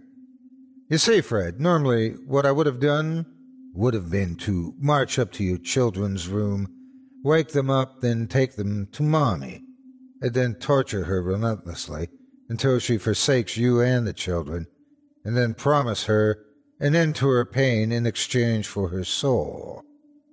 A chill runs down my spine. The strong ones resist, right up until I threaten to put the children through the same pain I'm putting her through. He's grinning a sick grin from ear to ear. Then I take her soul in exchange for the safety of her children. Once that's mine, I remove the love she holds for her family, for God, make her one of my whores, and then she usually would just kill the kids on her own. He lights up his own cigarette, you know, for fun. I can feel the horror just wash over me. It's almost without fail worked for at least nine out of ten. I try to swallow the lump in my throat. But you, Fred, his grin fades. You robbed me of a good time. You see, normally, if you drink a half bottle of that holy water, you're protected from possession and the like. But what you did, Fred, giving them your protection selflessly, that bumped the potency up something fierce. He shows me his left hand, the skin on his palm almost entirely black, his hand shriveled and shaking. One of his rings even falls off his finger and shatters when it hits the ground. He curses in some unknown guttural language as this happens. You see, Fred, what happened when I reached out and grabbed your wife's arm? Burned like a bitch. Still feel it burning, actually. He now glares at me. The yellow in his eyes seems to be moving. So, with me being unable to touch them, I had to take some more mundane methods of keeping my promise. He pulls his hand away and slides a leather glove over it. Broke the doorknobs, nailed a few windows down, made sure they didn't get out as I burned the place down, bottom to top. He snickers. You protected your family from me, but the house was a different story. I'm gritting my teeth, staring daggers at Belial as he seems to be enjoying telling me all of this. His tone changes, however.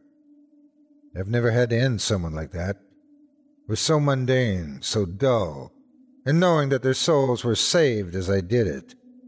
Smoke spews from his nostrils as he huffs and wheezes again. What nasty taste to leave in my mouth, Fred. He stands. But you've been through enough today. I'll let you live for now. Belial turns to me, unless you want to make it easier on everyone and just, you know. He slides a finger across his throat. Might be nice to do something ironic, you know. There's a tire swing in the backyard, could hang yourself from it. As he speaks, I feel kind of woozy and confused.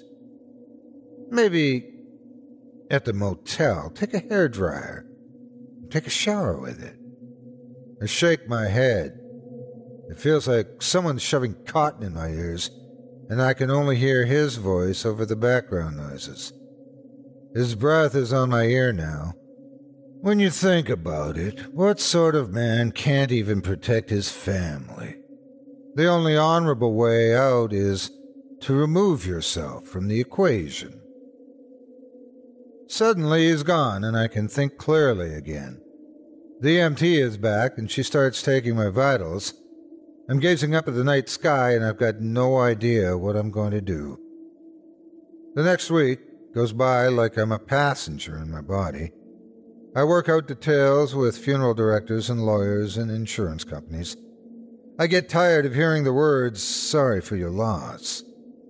I'm bouncing between absolute sorrow and blinding anger, and I can't control which family members I snap at or sob in front of. By the time the funeral day comes, it's me and a few friends and family on my wife's side. I'm in a church, the first time in years, and the organ is playing a sad old dirge while I sit at one of the front pews, alone. My family wants little to do with me. Half of them think I burned the house down in a triple homicide.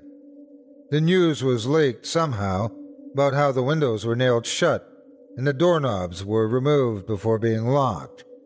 So I'm pretty shocked when someone in a rather nice suit and some pretty powerful cologne sits next to me. We only just heard. A pretty thick Latin accent chimes in, but a pretty familiar one. I look up to see Chavez, of all people, sitting next to me. He's wearing a pretty expensive tailored suit, too. Chavez? He points to a necklace of some kind around his neck. Temple charm. Helps you understand me even when we're outside of it. I sit up, looking him over, extremely confused. Why are you here?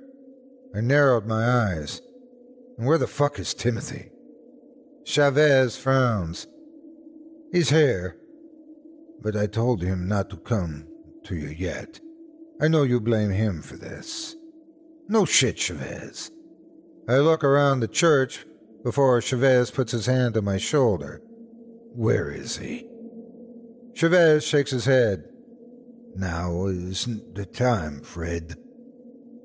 I now glare at Chavez. So what? You're his lackey now? I stare ahead at the three caskets, all closed before me. What the hell is he? Not what we both thought, is all Chavez said.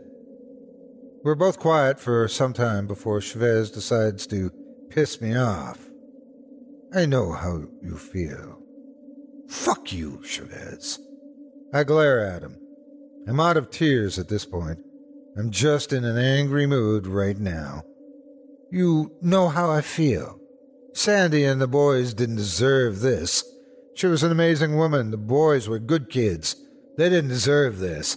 And it's because of me getting mixed up with Timothy's bullshit temple, or whatever it was.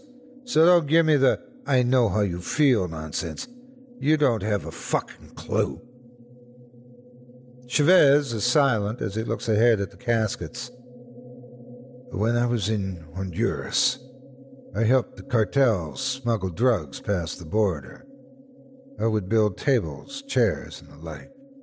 They'd hide the coke in them, and I made the trap doors. But one day, my trap doors all started to get found out.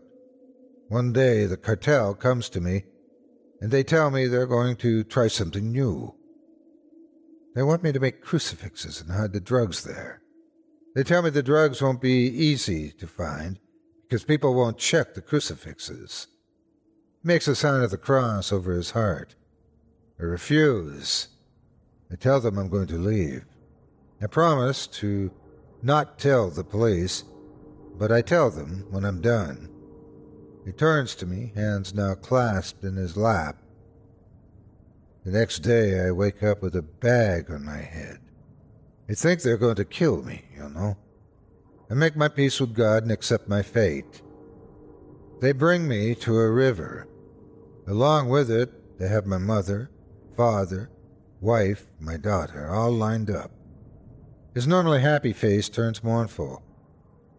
They don't even give me a choice. They execute my family in front of me, throw them into the river. They tell me, you live for the cartel or you die for the cartel. I just look away at this point. Chavez leans back in the pew, now looking at me. You get to bury your family, Fred. Be happy for that. I'll never have that right. It was taken from me. I turn to him. His story is probably worse than my own. Not that I'm weighing tragedies or anything. Chavez, I asked. You never answered me. Why are you even here right now? Chavez looks around as if searching for someone. Fred, you always help me out. You give me a job. You give me a ride to my place when I needed it. Chavez gives me a sympathetic smile. I'm here because I'm your friend. As a man, I usually leave crying for the macho stuff Grand Canyon and funerals. I guess this was an exception, though. Of all the people who would show up when I needed it, if you told me it would be Jorge Chavez, the illegal immigrant who's the best guy I know with a sandblaster, I'd never believed you. Now I'm sobbing next to the guy, and he's doing his best to comfort me. Chavez even volunteers to be a pallbearer at the end of the ceremony. At the graveyard, he's the last one to stand with me. I turn to him as I'm still swinging between deep depression and seething anger. Chavez, how can you still believe in God? He took everything from you, yet you're still faithful? Chavez starts to unbutton his jacket as he talks. When the cartel killed my family, they forced me to be their runner. He undoes his jacket and now is undoing some buttons on his shirt.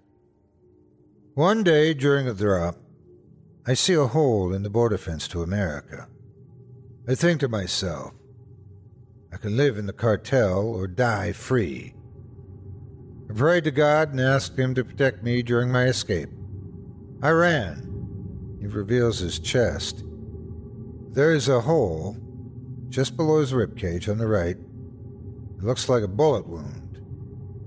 Missed my heart, lungs, and didn't even hit bone or one in a million shot. A miracle, Fred. God's protection. That's why we should thank him every day. He said while tapping the scar. Thank him? Chavez, where was he when Sandy and the boys needed help? Where was God? Why didn't he help them then? Chavez looks me dead in the eyes as he buttons up his shirt. Did you ask him to help, Fred? I'm silent and just stare ahead of me past the graves. It can't possibly be that simple, I tell myself. That whole ask and you shall receive nonsense. After a while, Chavez leaves my side. A few minutes later, I hear someone walking up behind me. I look, still facing ahead, and see Timothy in a black trench coat and suit with black tie behind me. You got balls, man, I said curtly. I never intended for this, Timothy says plainly. He looks over the graves. What you did to protect them was. Well, it was beyond what I thought you could do. He had started to smile a bit, but now his smile fades. If I had known you had a family, I'd have given you some other tools. I turn and march right up to him. Despite this, he doesn't flinch as I get in his face. Yeah, your tools were really fucking useful. I gave my wife and the boys that sacred water, and it just gave them a quicker death. It saved their souls, Fred. Timothy says simply. Because of you, your wife's soul isn't in the possession of Belial. Neither are your children. Bullshit! I shout. It's not how that shit works. You don't lose your soul if a demon possesses you. Sometimes you die, but I know enough about that shit to know that you're just bullshitting me. I talk to the fucking priests. You think Belial is a demon?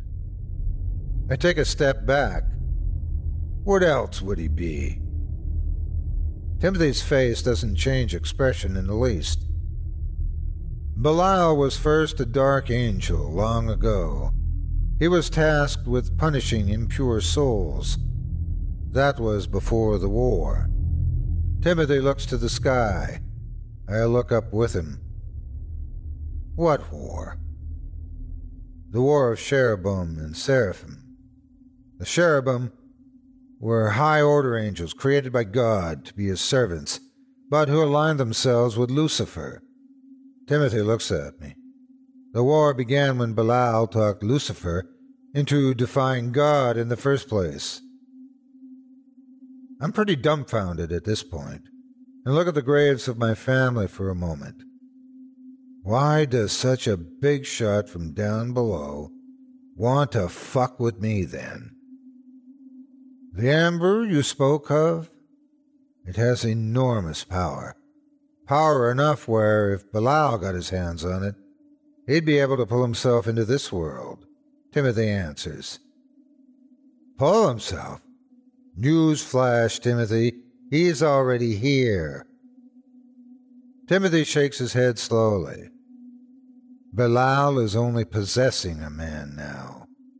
That's why the first day he didn't just kill you and take the amber. The man he had possessed was still resisting him, still fighting. At that stage of early possession, a spirit cannot make someone do something they do not wish to. It wasn't until the next day his will faltered and Belial gained full control. Still, even in full control, only a wisp of his power can get through that vessel.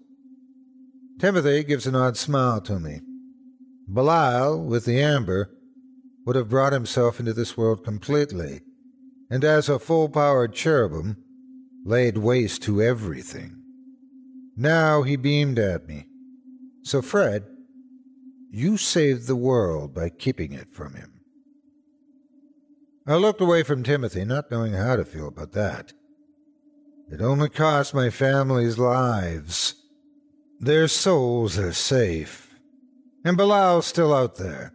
He's still going to fuck with me, isn't he? I imagine he's none too pleased that you protected your family from him.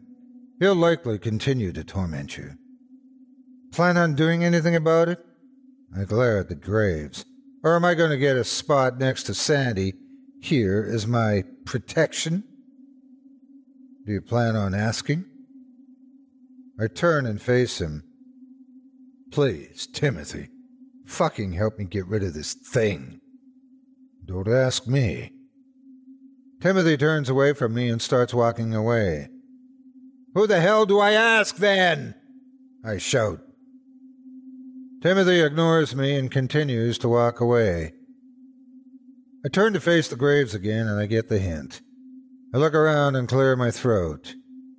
Hey, God, mind giving me a hand here? Chavez's hand is on my shoulder suddenly.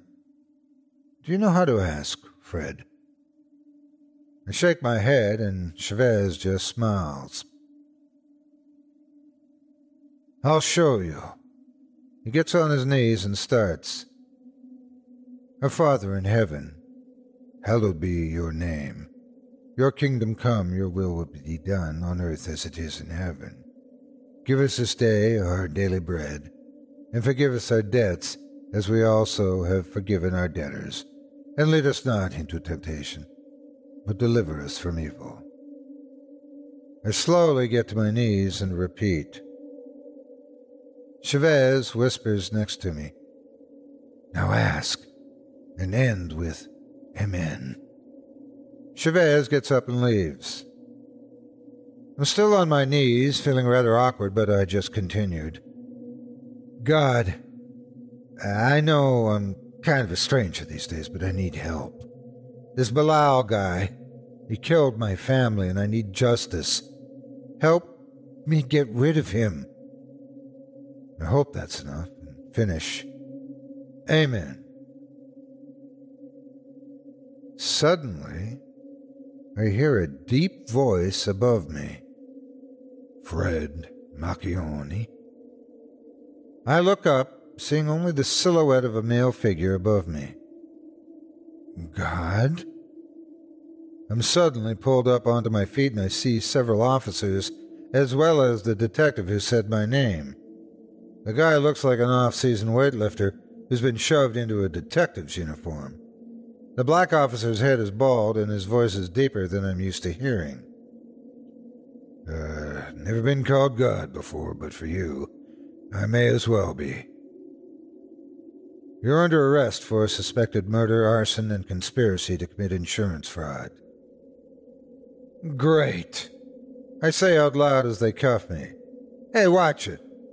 As I'm led away from the graves of my family, I spot him. Clad in his usual white duster and red tie, wearing the police badge again. The black detective yells at him, Hey, Ben! We got your collar, you were right. You did hang around here longer than anyone else. Belial smiles as he greets his fellow officer.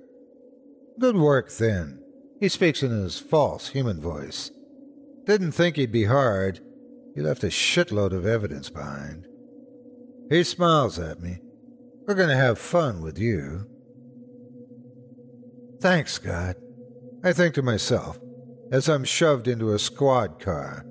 I look out the window as I see the black detective walk away from Belial, and then Timothy comes out from behind a tree nearby. Timothy stares Belial down, and Belial turns to face him. They contrast each other oddly. Timothy in his black trench coat, and Belial in white, not the right matchup, I think.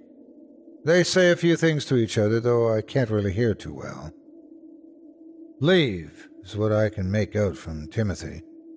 Belial seems to laugh, but I can't hear what he's saying. Watching his lips, it looks like he says, Mother, at some point. Timothy seems to narrow his eyes and get serious. Kick his ass, Timothy. I think to myself as I watch with bated breath as the two square off in the graveyard. Timothy seems calm and collected. Belial is grinning ear to ear. I look back and forth between the two, and my heart skipped a beat with what happened next. Belial makes a sudden step toward Timothy in a rapid jerking motion and falls back to where he was. Timothy flinches, causing Belial to laugh before turning away and walking back to an unmarked car with the other detective. Oh, great. I think to myself, my guardian angel is a pussy. Part 5 I get pulled out of the squad car in my Sunday best and led into the police station. Fingerprinted? Great. Mugshot? Awesome. Pat down. And this day is going great. I started off burying my family only to get arrested for the murders in the evening. The pat down is a bit odd. The officer who's doing it stops at my coat pocket, doesn't pull anything out, and just waves me by after removing my wallet. I'm finally plopped into an interview room. There's a little two way mirror about a two foot square, a table, and three chairs, counting mine. I notice they're bolted down, which makes sense, as I'm sure they don't want folks going full Jerry Springer when being interrogated. I try to contemplate how I wound up here. thinking about where everything has been going and how. I think of a way I can maybe convince the detective who arrested me that his partner isn't who he seems. Could that work? I think of scenarios where, if he was convinced, what would happen? I know Belial can move objects, I saw that firsthand. Something tells me if I had not been handling highly sacred objects, he'd be able to pull me too. If I blew his cover, would he just kill us and everyone in this place? Or worse, would he kill his partner, a la Darth Vader force choke, and spin another frame job on me? Should I even count Belial as a he, or should I just be using it? Despite all this, I'm feeling oddly calm when I see both of them walk into the room. The black detective sits down and clicks on a recording device which is embedded in the wall. So, uh, Mr. Marcioni, I'm Detective Aaron Brown. We just want to ask a few quick questions and then we can all go about our day. I look at Belial, who's letting his partner do the talking for now. I'll be happy to answer them, but I'll say this much. I didn't murder my family. Detective Brown just nods and smiles. Of course. He looks down to a file folder, pulling out a piece of paper. So, the day of the events concerning your family's tragic demise, where were you? Belial is smiling wickedly. I was visiting a work site and in my office. I was looking for some equipment I had left behind. I say plainly. I'm not entirely lying, after all. Hmm. It's work site. How far away from your house was it?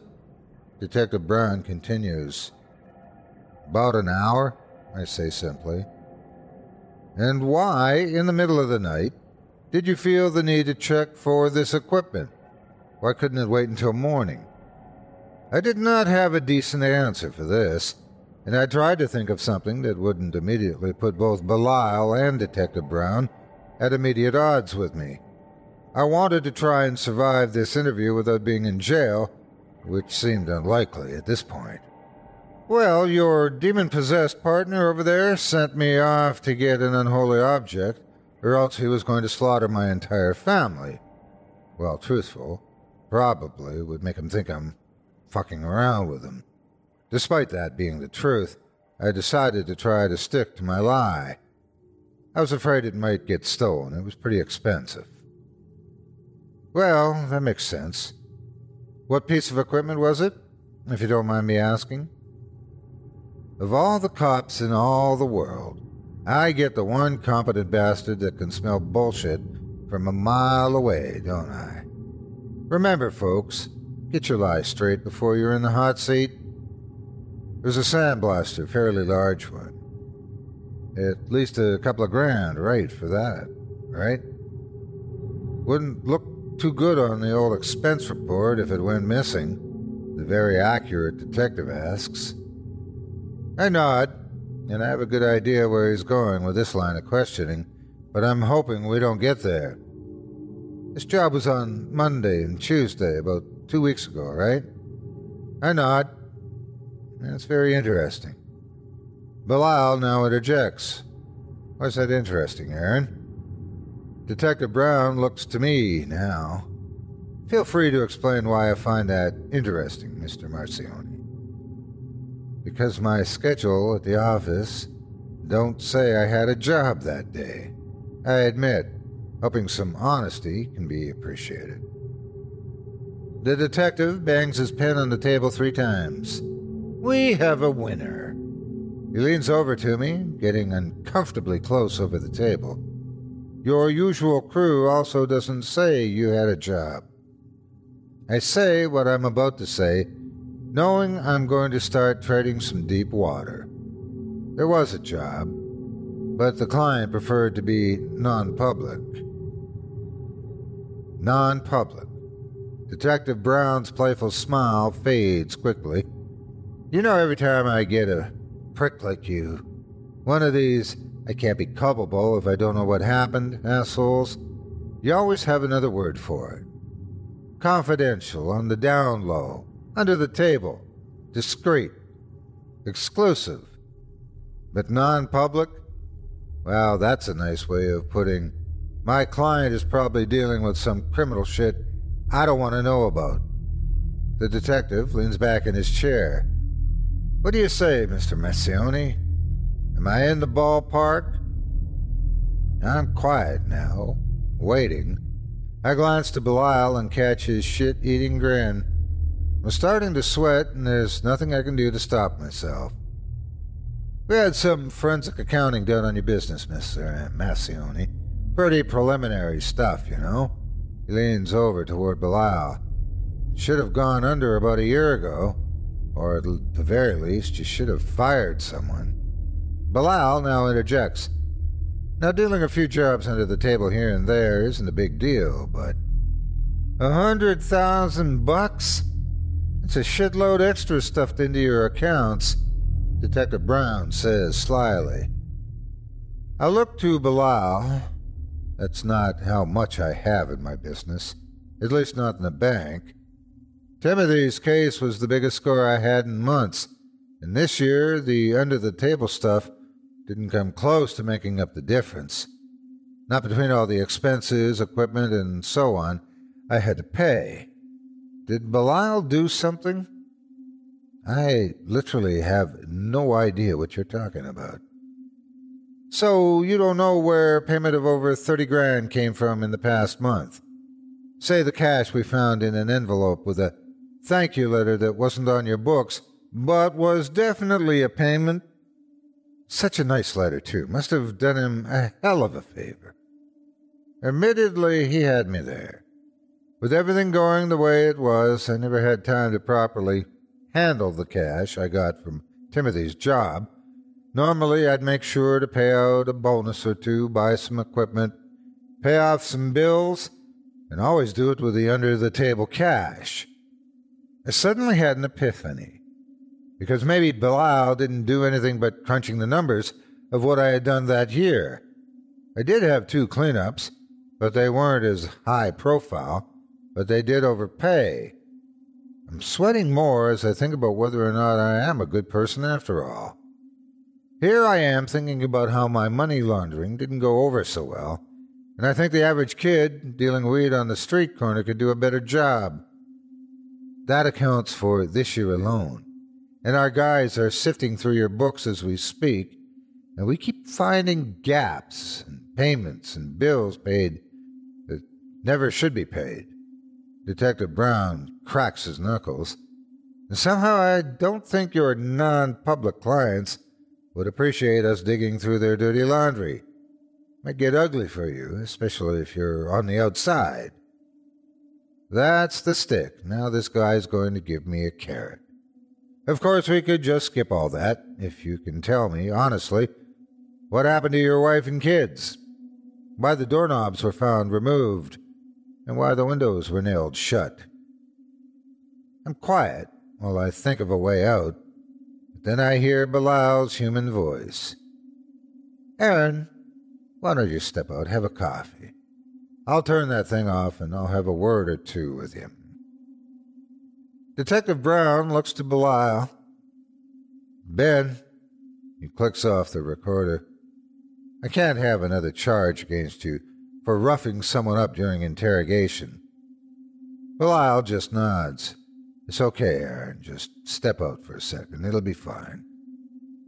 Detective Brown stands up and leaves the room. I'm pretty sure about half of all of that was normal good cop, bad cop setup, but with Belial alone with me in the room, I'm pretty sure I got the good cop, satanic cop game played on me. Belial wheezes in his normal voice. That was dull. Boring, wasn't it? He leans back in his chair. Do they still do the chair here? Or just lethal injection? I narrow my eyes on him. Lethal injection is fun. A lot to go wrong.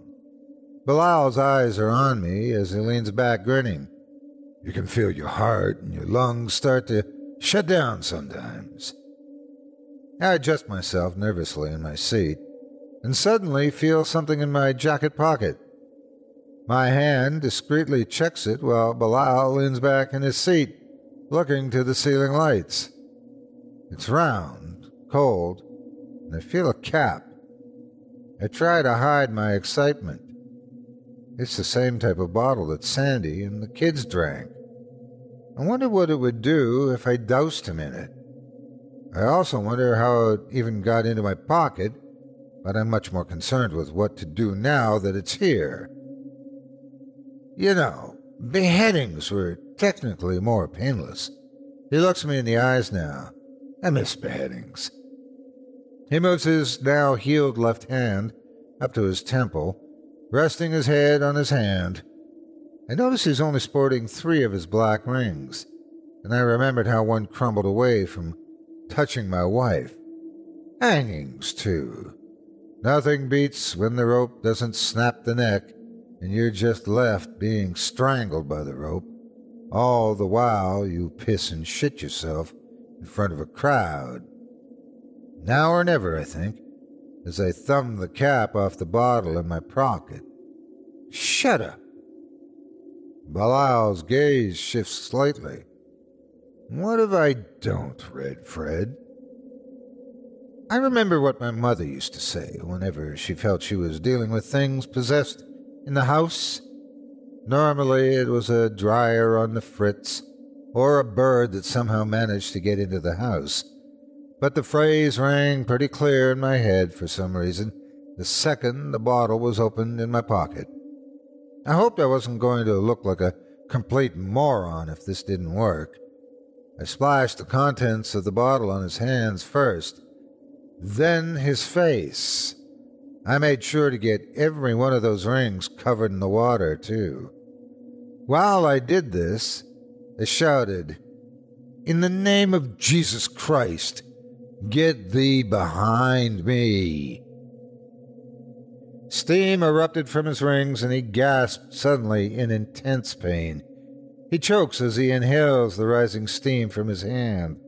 He stands up quickly and presses himself against the wall and as he backs up to flail as if he couldn't breathe.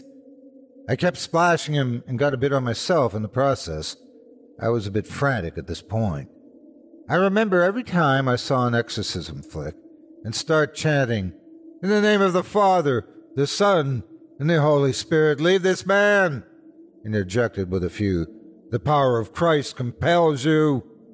If not for the apparently seizing man across from me, I likely looked ridiculous. Belial is wheezing, hacking, and coughing. His rings have broken and crumbled to the ground. I feel like I'm missing something serious in all this, because he's still in front of me, his yellow eyes swirling and glaring at me. I can almost hear his voice in my head as if it's saying, When this wears off, I'm going to murder you. I'm pretty sure I'm just pissing him off right now, but he's definitely weakened. I looked at the bottle, and I noticed something was written on it. Is it a parable? I splash Belial one more time and read the bottle. Then I give my own shit-eating grin to Belial and read the writing out loud.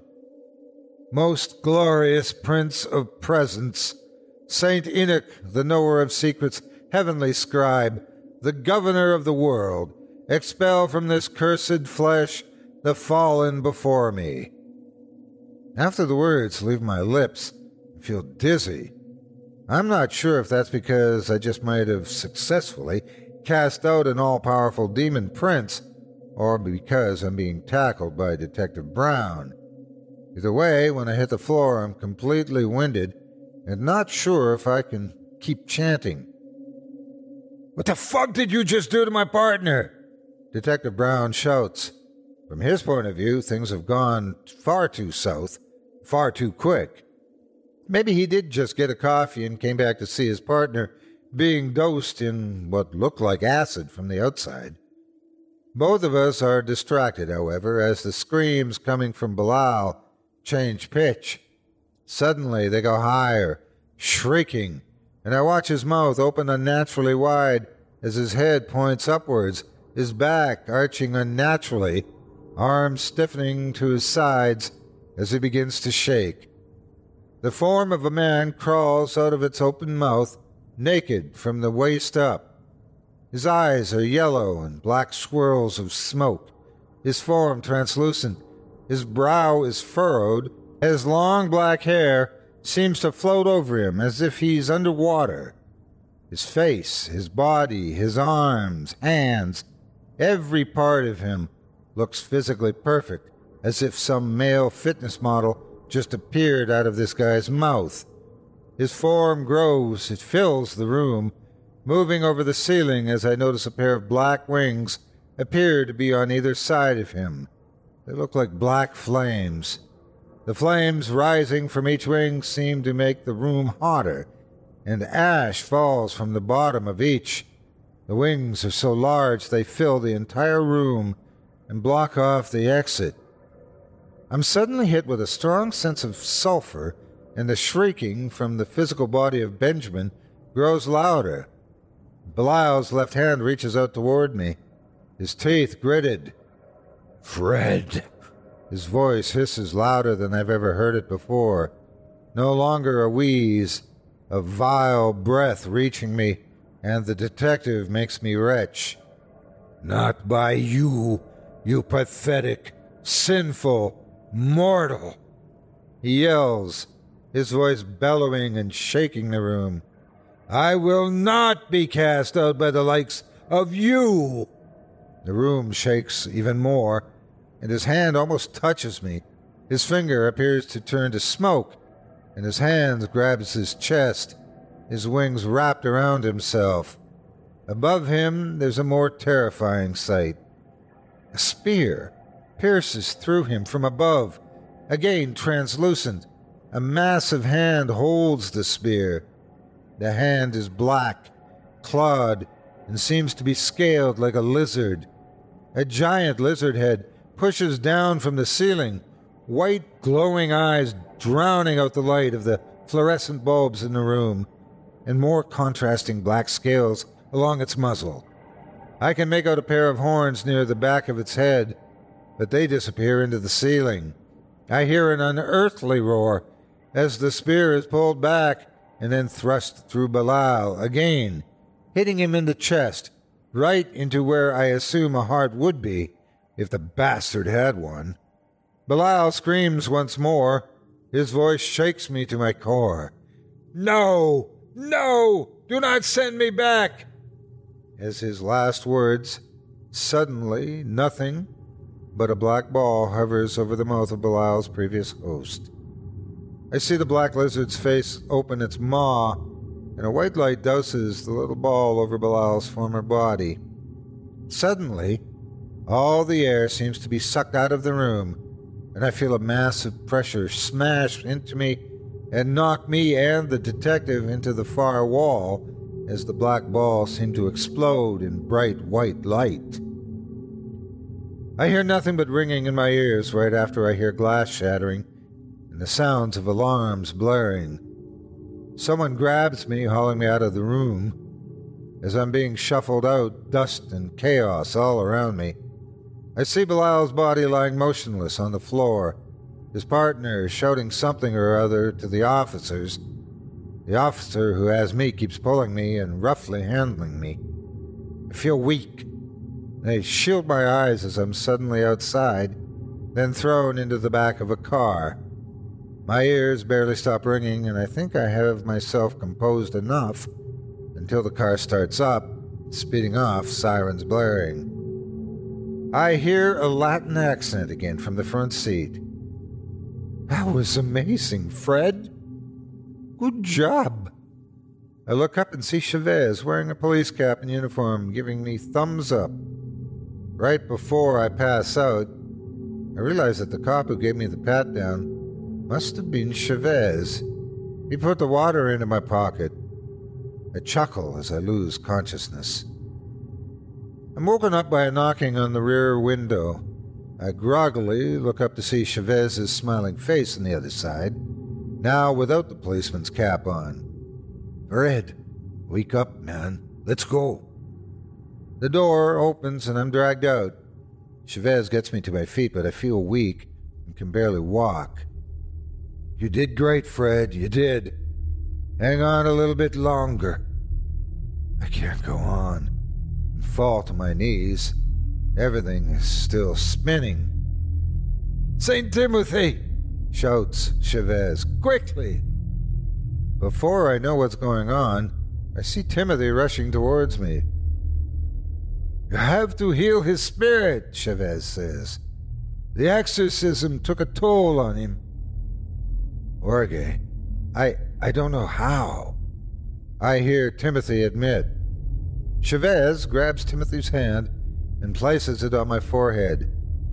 Ask your grandmother. Timothy then takes a break, and suddenly I feel, well, better. I blink my eyes clear and start to get up off my knees. By the time I'm standing, I look to Timothy in front of me, still wearing his trench coat, looking at his hand curiously. Chavez is thrilled. I told you. Belial's interference wasn't enough to weaken the gift passed on. Timothy nods, seemingly in shock, and then looks at me. You did well, Fred. I lean up against the car and look Timothy in the eyes. So you're not an angel? Timothy shakes his head, but Chavez protests. He is. Chavez smiles to me. But he's young still. He doesn't know his own strength, Fred. I look to Chavez oddly. How do you know? Because I read, Fred. I read the Bible. He points to Timothy. He's the grandson of St. Dinah, daughter of Enoch. Timothy just nods. We can talk later, Chavez. I think Fred needs to know where he is. Chavez smiles and points to a two story house. That's your new home. I look around. There seem to be a few homes sprinkled here and there, but it looks like I'm in the middle of Midwestern bumfuck nowhere. Timothy and Chavez make their way down the walkway toward the two story home, and I follow. When Timothy gets to the door, he knocks three times. Fred's here. Timothy says as he knocks. The door opens, and I see Sandy's smiling face. I run past Chavez and Timothy. I hug and kiss her for what feels like too short a time, right up until I get a firm punch to the shoulder Timothy and Chavez both wince. Never take a job like this again, she says. We were scared to half to death. She takes a deep breath. Also, we're going to start going to church, like a lot. I thought you were dead. You and the boys, I said softly. Suddenly, Sandy is glaring at Timothy. Oh? You did, you? She charges at Timothy and proceeds to hammer his shoulder a few times, punctuating each hit with a word. Timothy, how dare you do that to him? Timothy gasps in pain. I'm sorry, Sandy. She turns around sharply and walks back inside. The boys are playing video games right now, and they won't shut up about how the internet sucks. Now get in here while I try and figure out dinner. I hear a litany of other complaints from her, from the stove to the refrigerator and the like, which is typical of her. I walk inside, relieved to find my wife safe and still slightly crazy, and greet my two boys. For the first time in weeks, I feel happy and free. After dinner, where my boys challenge Chavez to a round of some first person shooter, I see Timothy in the backyard looking out over more than an acre of property, apparently mine, the sun setting in the distance. I walk toward him, looking him over. So, how old are you? Twenty five. Timothy says, Jesus, I have fifteen years on you, I say plainly. Timothy nods. How exactly are you an angel? Timothy shakes his head. I'm hardly an angel. Certainly not a saint like Jorge keeps calling me. So, what are you then? At best, half angel, half. He looks far away into the sky. Monster. Care to elaborate? I'm done being in the dark. So we're breaking the no questions asked policy. He smiles as he turns to me. I nod. Yes, because I won't be doing that anymore, I shudder. I was worried enough about the cops finding out what I did, but I took a deep breath. I guess I didn't realize what else was just as interested. Timothy just chuckles. to answer your question, I'm the grandson of Dinah and Enoch, who's the daughter to Enoch, of course, known as Metatron, the voice of God. Enoch. That's the guy I shouted about in front of Belial. Timothy nods.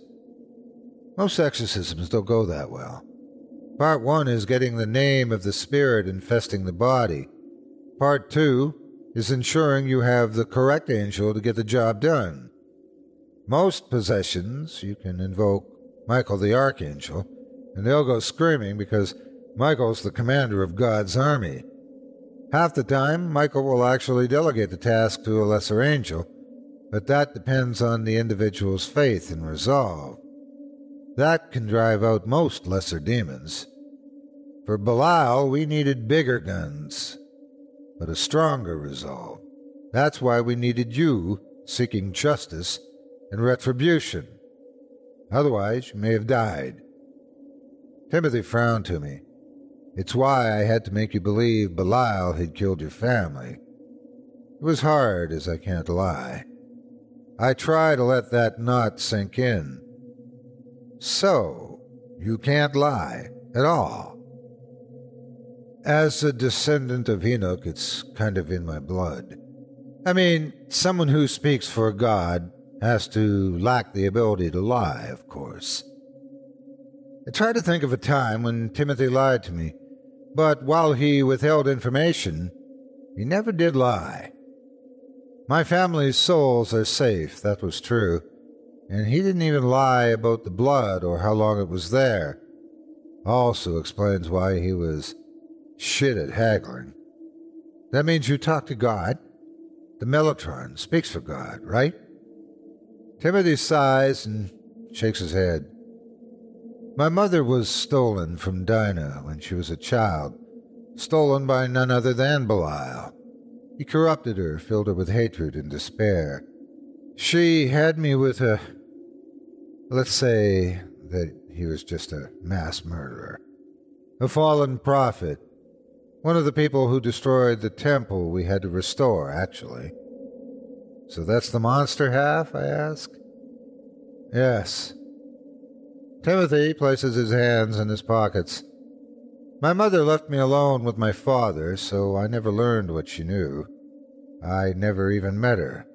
He takes a deep breath.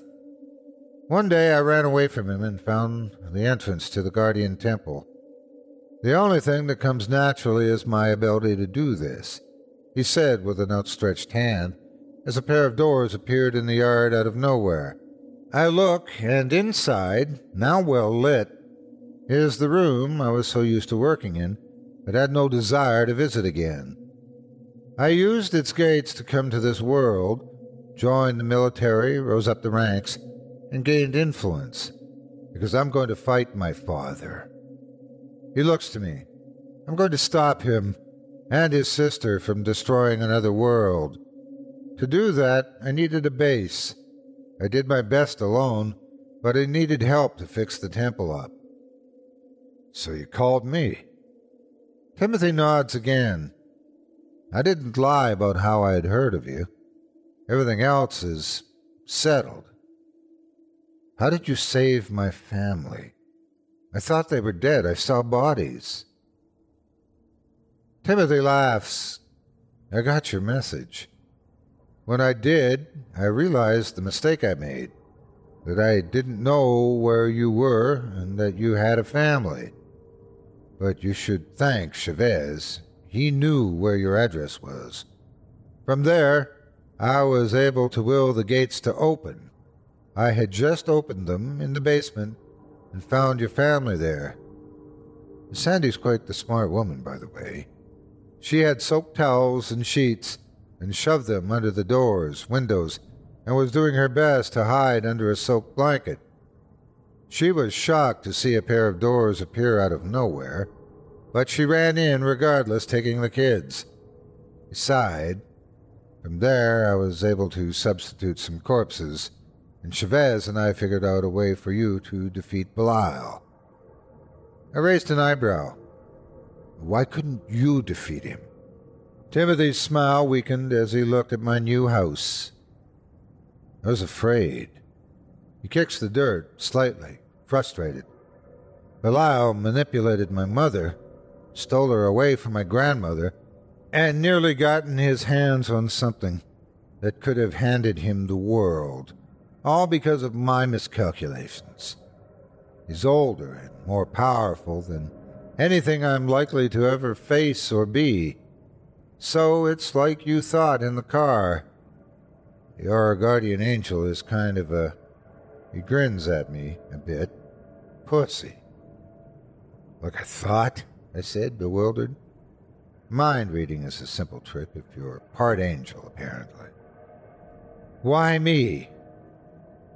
Honestly, Timothy said, some amusement in his voice.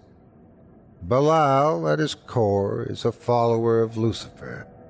Like his master, he's most vulnerable when he thinks he's won the day. So, me thinking he killed my family, and him tormenting me was him. Uh, what, boasting? Timothy nods.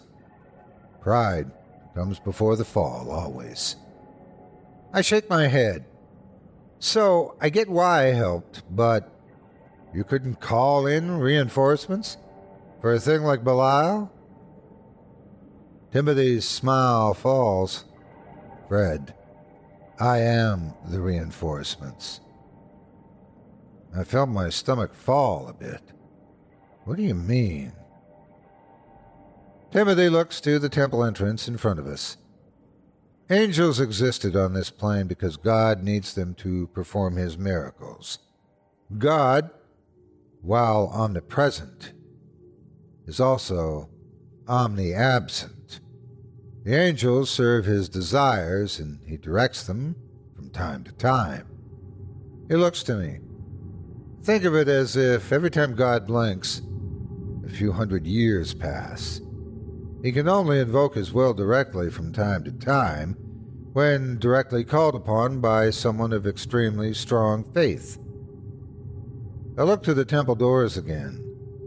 So that temple, the guardian temple, where God's angels amassed to coordinate his will, chose prophets, create miracles, led by the Metatron.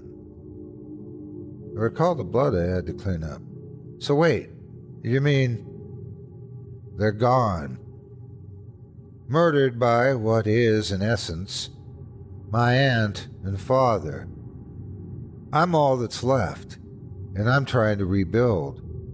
So, for now, we need to lean on the resolve and faith of mortals like you. He smiled at me. But now I don't feel so helpless. I feel like there's a chance, however small. Timothy looks at the open gates with a faraway gaze. We're losing, however. I'm not sure how long it's going to take me to recover and get the upper hand. How long do you need?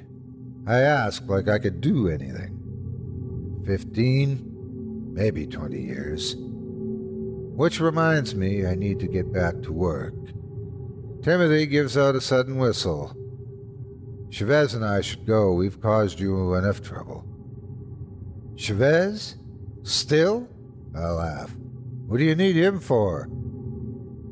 Timothy looks to my house again with a look of serenity as I see Chavez riding out towards us with a plate with a slice of cake on it to show me what I can hopefully become.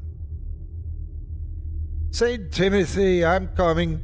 Also, Miss Bessione made you a cake. Chavez shouts. Timothy narrows his eyes. I swear, Chavez, if it's angel food cake. Chavez just smiles broadly at the pun. I groan as Chavez hands over the cake to Timothy, who's also rolling his eyes, and they walk toward the doors. Timothy stops before closing the doors. If you need me again, you have my number. The doors close and vanish into thin air. I hope I never see you again. I say out loud as I head into my new house. Epilogue Ten years later, I work in restoration. On the weekends, my new crew and I check out churches in need of repair and, free of charge, work on restoring their stonework. We do it as a charity. Nothing but the raw materials are paid for. Usually, the priest takes up a collection via the old school plates, or we get it done by a crowdfunding website. The new guy, Devon, is on the second floor of this church overlooking the center aisle, checking out a stone pillar in bad shape. Fred, this thing can't be secured. We're going to have to get some temporary supports for the roof and literally rebuild it from the ground up. Knock out the old, bring in a new one, whole nine yards. Padre's not going to be happy. Devon shouts down, uh, You can pray for it to be fixed, but unless God sends mason angels, it ain't happening. Ask, and ye shall receive. The priest of the church apparently overheard us, and he walks toward me. Dare I ask? I'm sure that's expensive. I nod. I'll get a quote together for you, and we'll see what we can do, Father. He nods, and I'll call my insurance company after I pray to God to help me through the customer support robots. Priests all have terrible jokes, by the way. Something you learn when working in multiple churches. My tinnitus kicks in, which I've had for the past ten years. I wish it was the normal sort where you hear a high pitched ringing. It's not, it's a high pitched scream. The sort I heard when Belial was cast out. I pull out some eardrops, which I keep in the same bottle Chavez gave me. The screaming stops pretty quickly. The priest looks at the bottle for a moment. St. Enoch? Obscure. I laugh. It was a gift from a friend of mine, Timothy. The priest nods. Ah, that makes sense that he's named Timothy. I looked at the priest oddly. Why does it make sense? The priest smiles at me. Well, my boy, Timothy means follower of God. I smile and nod. Yeah, uh, that's him. One of the nuns runs up to us. Father, something is happening on the news in Jerusalem. The priest turns and follows her. I follow out of my newfound curiosity. We all head into a back room with a television in it. Two other nuns are inside, glued to the TV. It looks like an overhead shot of destroyed streets, and the headline reads, Terror in the Holy Land. I see a little I 24 logo in the corner. Never heard of that channel before, personally. I'm sure it's just hyperbole, sisters. The priest starts. The camera pans down to a group of five people. Three of the group look like they're wearing a uniform of sorts. Two of the women, both blonde, the man is bald. They're wearing white long sleeves with black vests and matching black pants. Another man is seen next to them, and it's hard to make out what he's wearing. It's red and brown and black, and I swear he could have been wearing a cape or something. Short white hair on his head. The largest figure of the five looks like a massive man with long white hair braided down their left side, while the right side of their head seems to be shaved completely. The larger man wears what looks like a white full plate armor and a white cape with a blue accent inside of it. Suddenly, the bald guy cracks his fingers and fire spews forth from his hands like he has a flamethrower under each palm. One of the sisters watching screams, and the priest tries to comfort her. The anchorman on the TV feed chimes in. It looks like they have some kind of advanced weapons system, and it seems attack helicopters and being called in. Oh my god! The camera shakily changes as the white figure is suddenly in the air and a pair of white wings have unfolded from behind.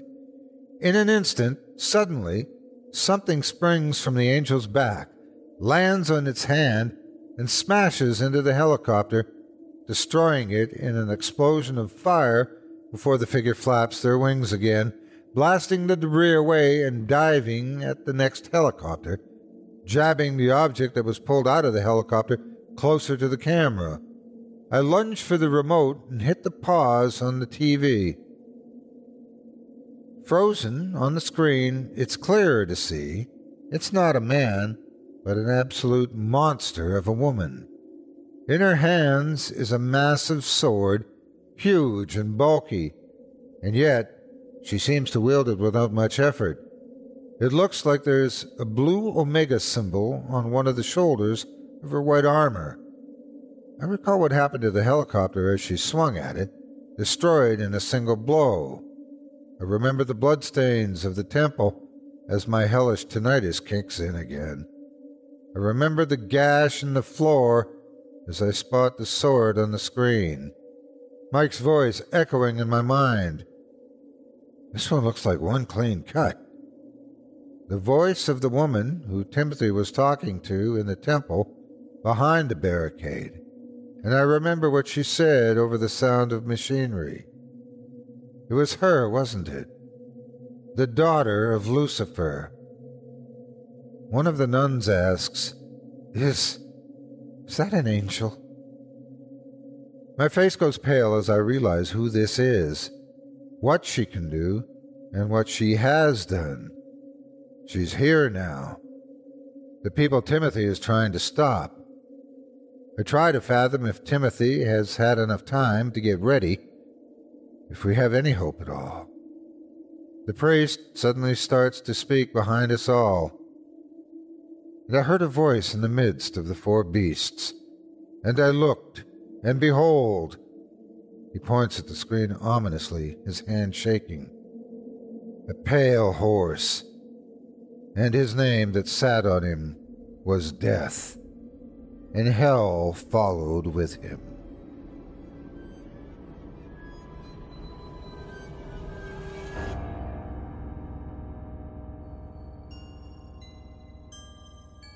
Thanks for joining me tonight for Scary Stories Told in the Dark. If you like what you heard and would like to hear a premium extended edition of tonight's episode, which includes two more terrifying tales, visit simplyscarypodcast.com today and click the Patrons link in the menu at the top of the screen. You'll find yourself on Chilling Tales for Dark Nights, where you can sign up for a season pass and get access to all 24 ad free extended episodes from this season, or sign up as a patron for just $5 per month and get access to not just my show, but our network's audio archive of hundreds of previous releases, including premium versions of our other shows such as the Simply Scary podcast and Horror Hill. Not only that, but you'll be lending your support to this very program and help me continue bringing nightmares to life each and every week. Thank you very much for your support. Until next week, stay spooky and get some sleep if you can.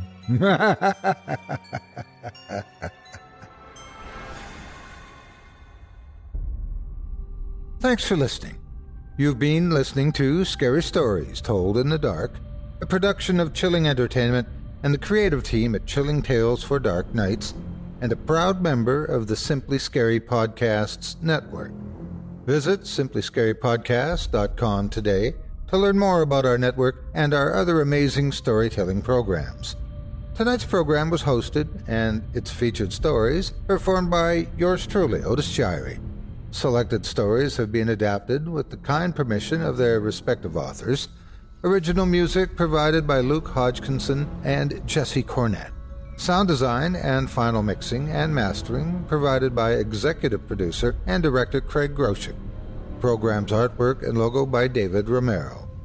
If you're looking for some fresh tales on a daily basis while waiting for the next podcast, check out my YouTube channel, the Otis Jiry channel, and my extensive collection of narrated tales there. Simply search on YouTube by my name, and you'll find me. And don't forget to subscribe and press the bell notification icon to get my latest releases. Got a scary tale of your own that you'd like performed? I take submissions. Email it to me today at otis at simplyscarypodcast.com to have your terrifying tome considered for production in a future episode of this show. That's O-T-I-S at simplyscarypodcast.com. If you've enjoyed what you heard on tonight's program and are joining us on your favorite podcast app, subscribe to us to be sure you never miss an episode and leave a five star review and a comment. Your feedback means a lot to me. You can also follow Chilling Tales for Dark Nights and yours truly on Facebook to connect anytime and get the latest updates on this and other programs and my channel. If you're listening on the Chilling Tales for Dark Nights YouTube channel, do us a favor and hit the subscribe button and the bell notification icon for CTFDN as well to get more spooky tales from me and the crew and another episode of this program each and every Wednesday. And don't forget to hit that thumbs up button to tell us how we're doing and leave a kind word or a request. And don't forget to visit us at chillingtalesfordarknights.com and consider supporting the team by becoming a patron. In addition to helping us out, you'll get exclusive access to our audio archive and ad free downloads of all your favorite stories, including those you've heard on this program.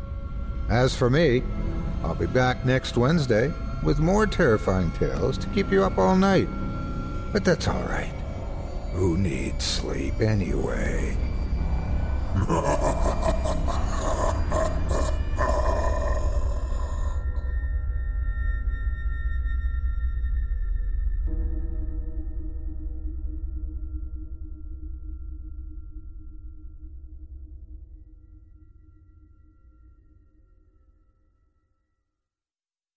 Angi has made it easier than ever to connect with skilled professionals to get all your jobs projects done well. If you own a home, you know how much work it can take, whether it's everyday maintenance and repairs or making dream projects a reality. It can be hard just to know where to start, but now all you need to do is Angi that and find a skilled local pro who will deliver the quality and expertise you need. Angi has over 20 years of home service experience and they've combined it with new tools to simplify the whole process. Bring them your project online or with the Angi app, answer a few questions, and Angi can handle the rest from start to finish or help you compare quotes from multiple pros and connect instantly, which means you can take care of just about any home project in just a few taps. Because when it comes to getting the most out of your home, you can do this when you Angi that. Download the free Angi mobile app today or visit Angi.com. That's A-N-G-I dot com.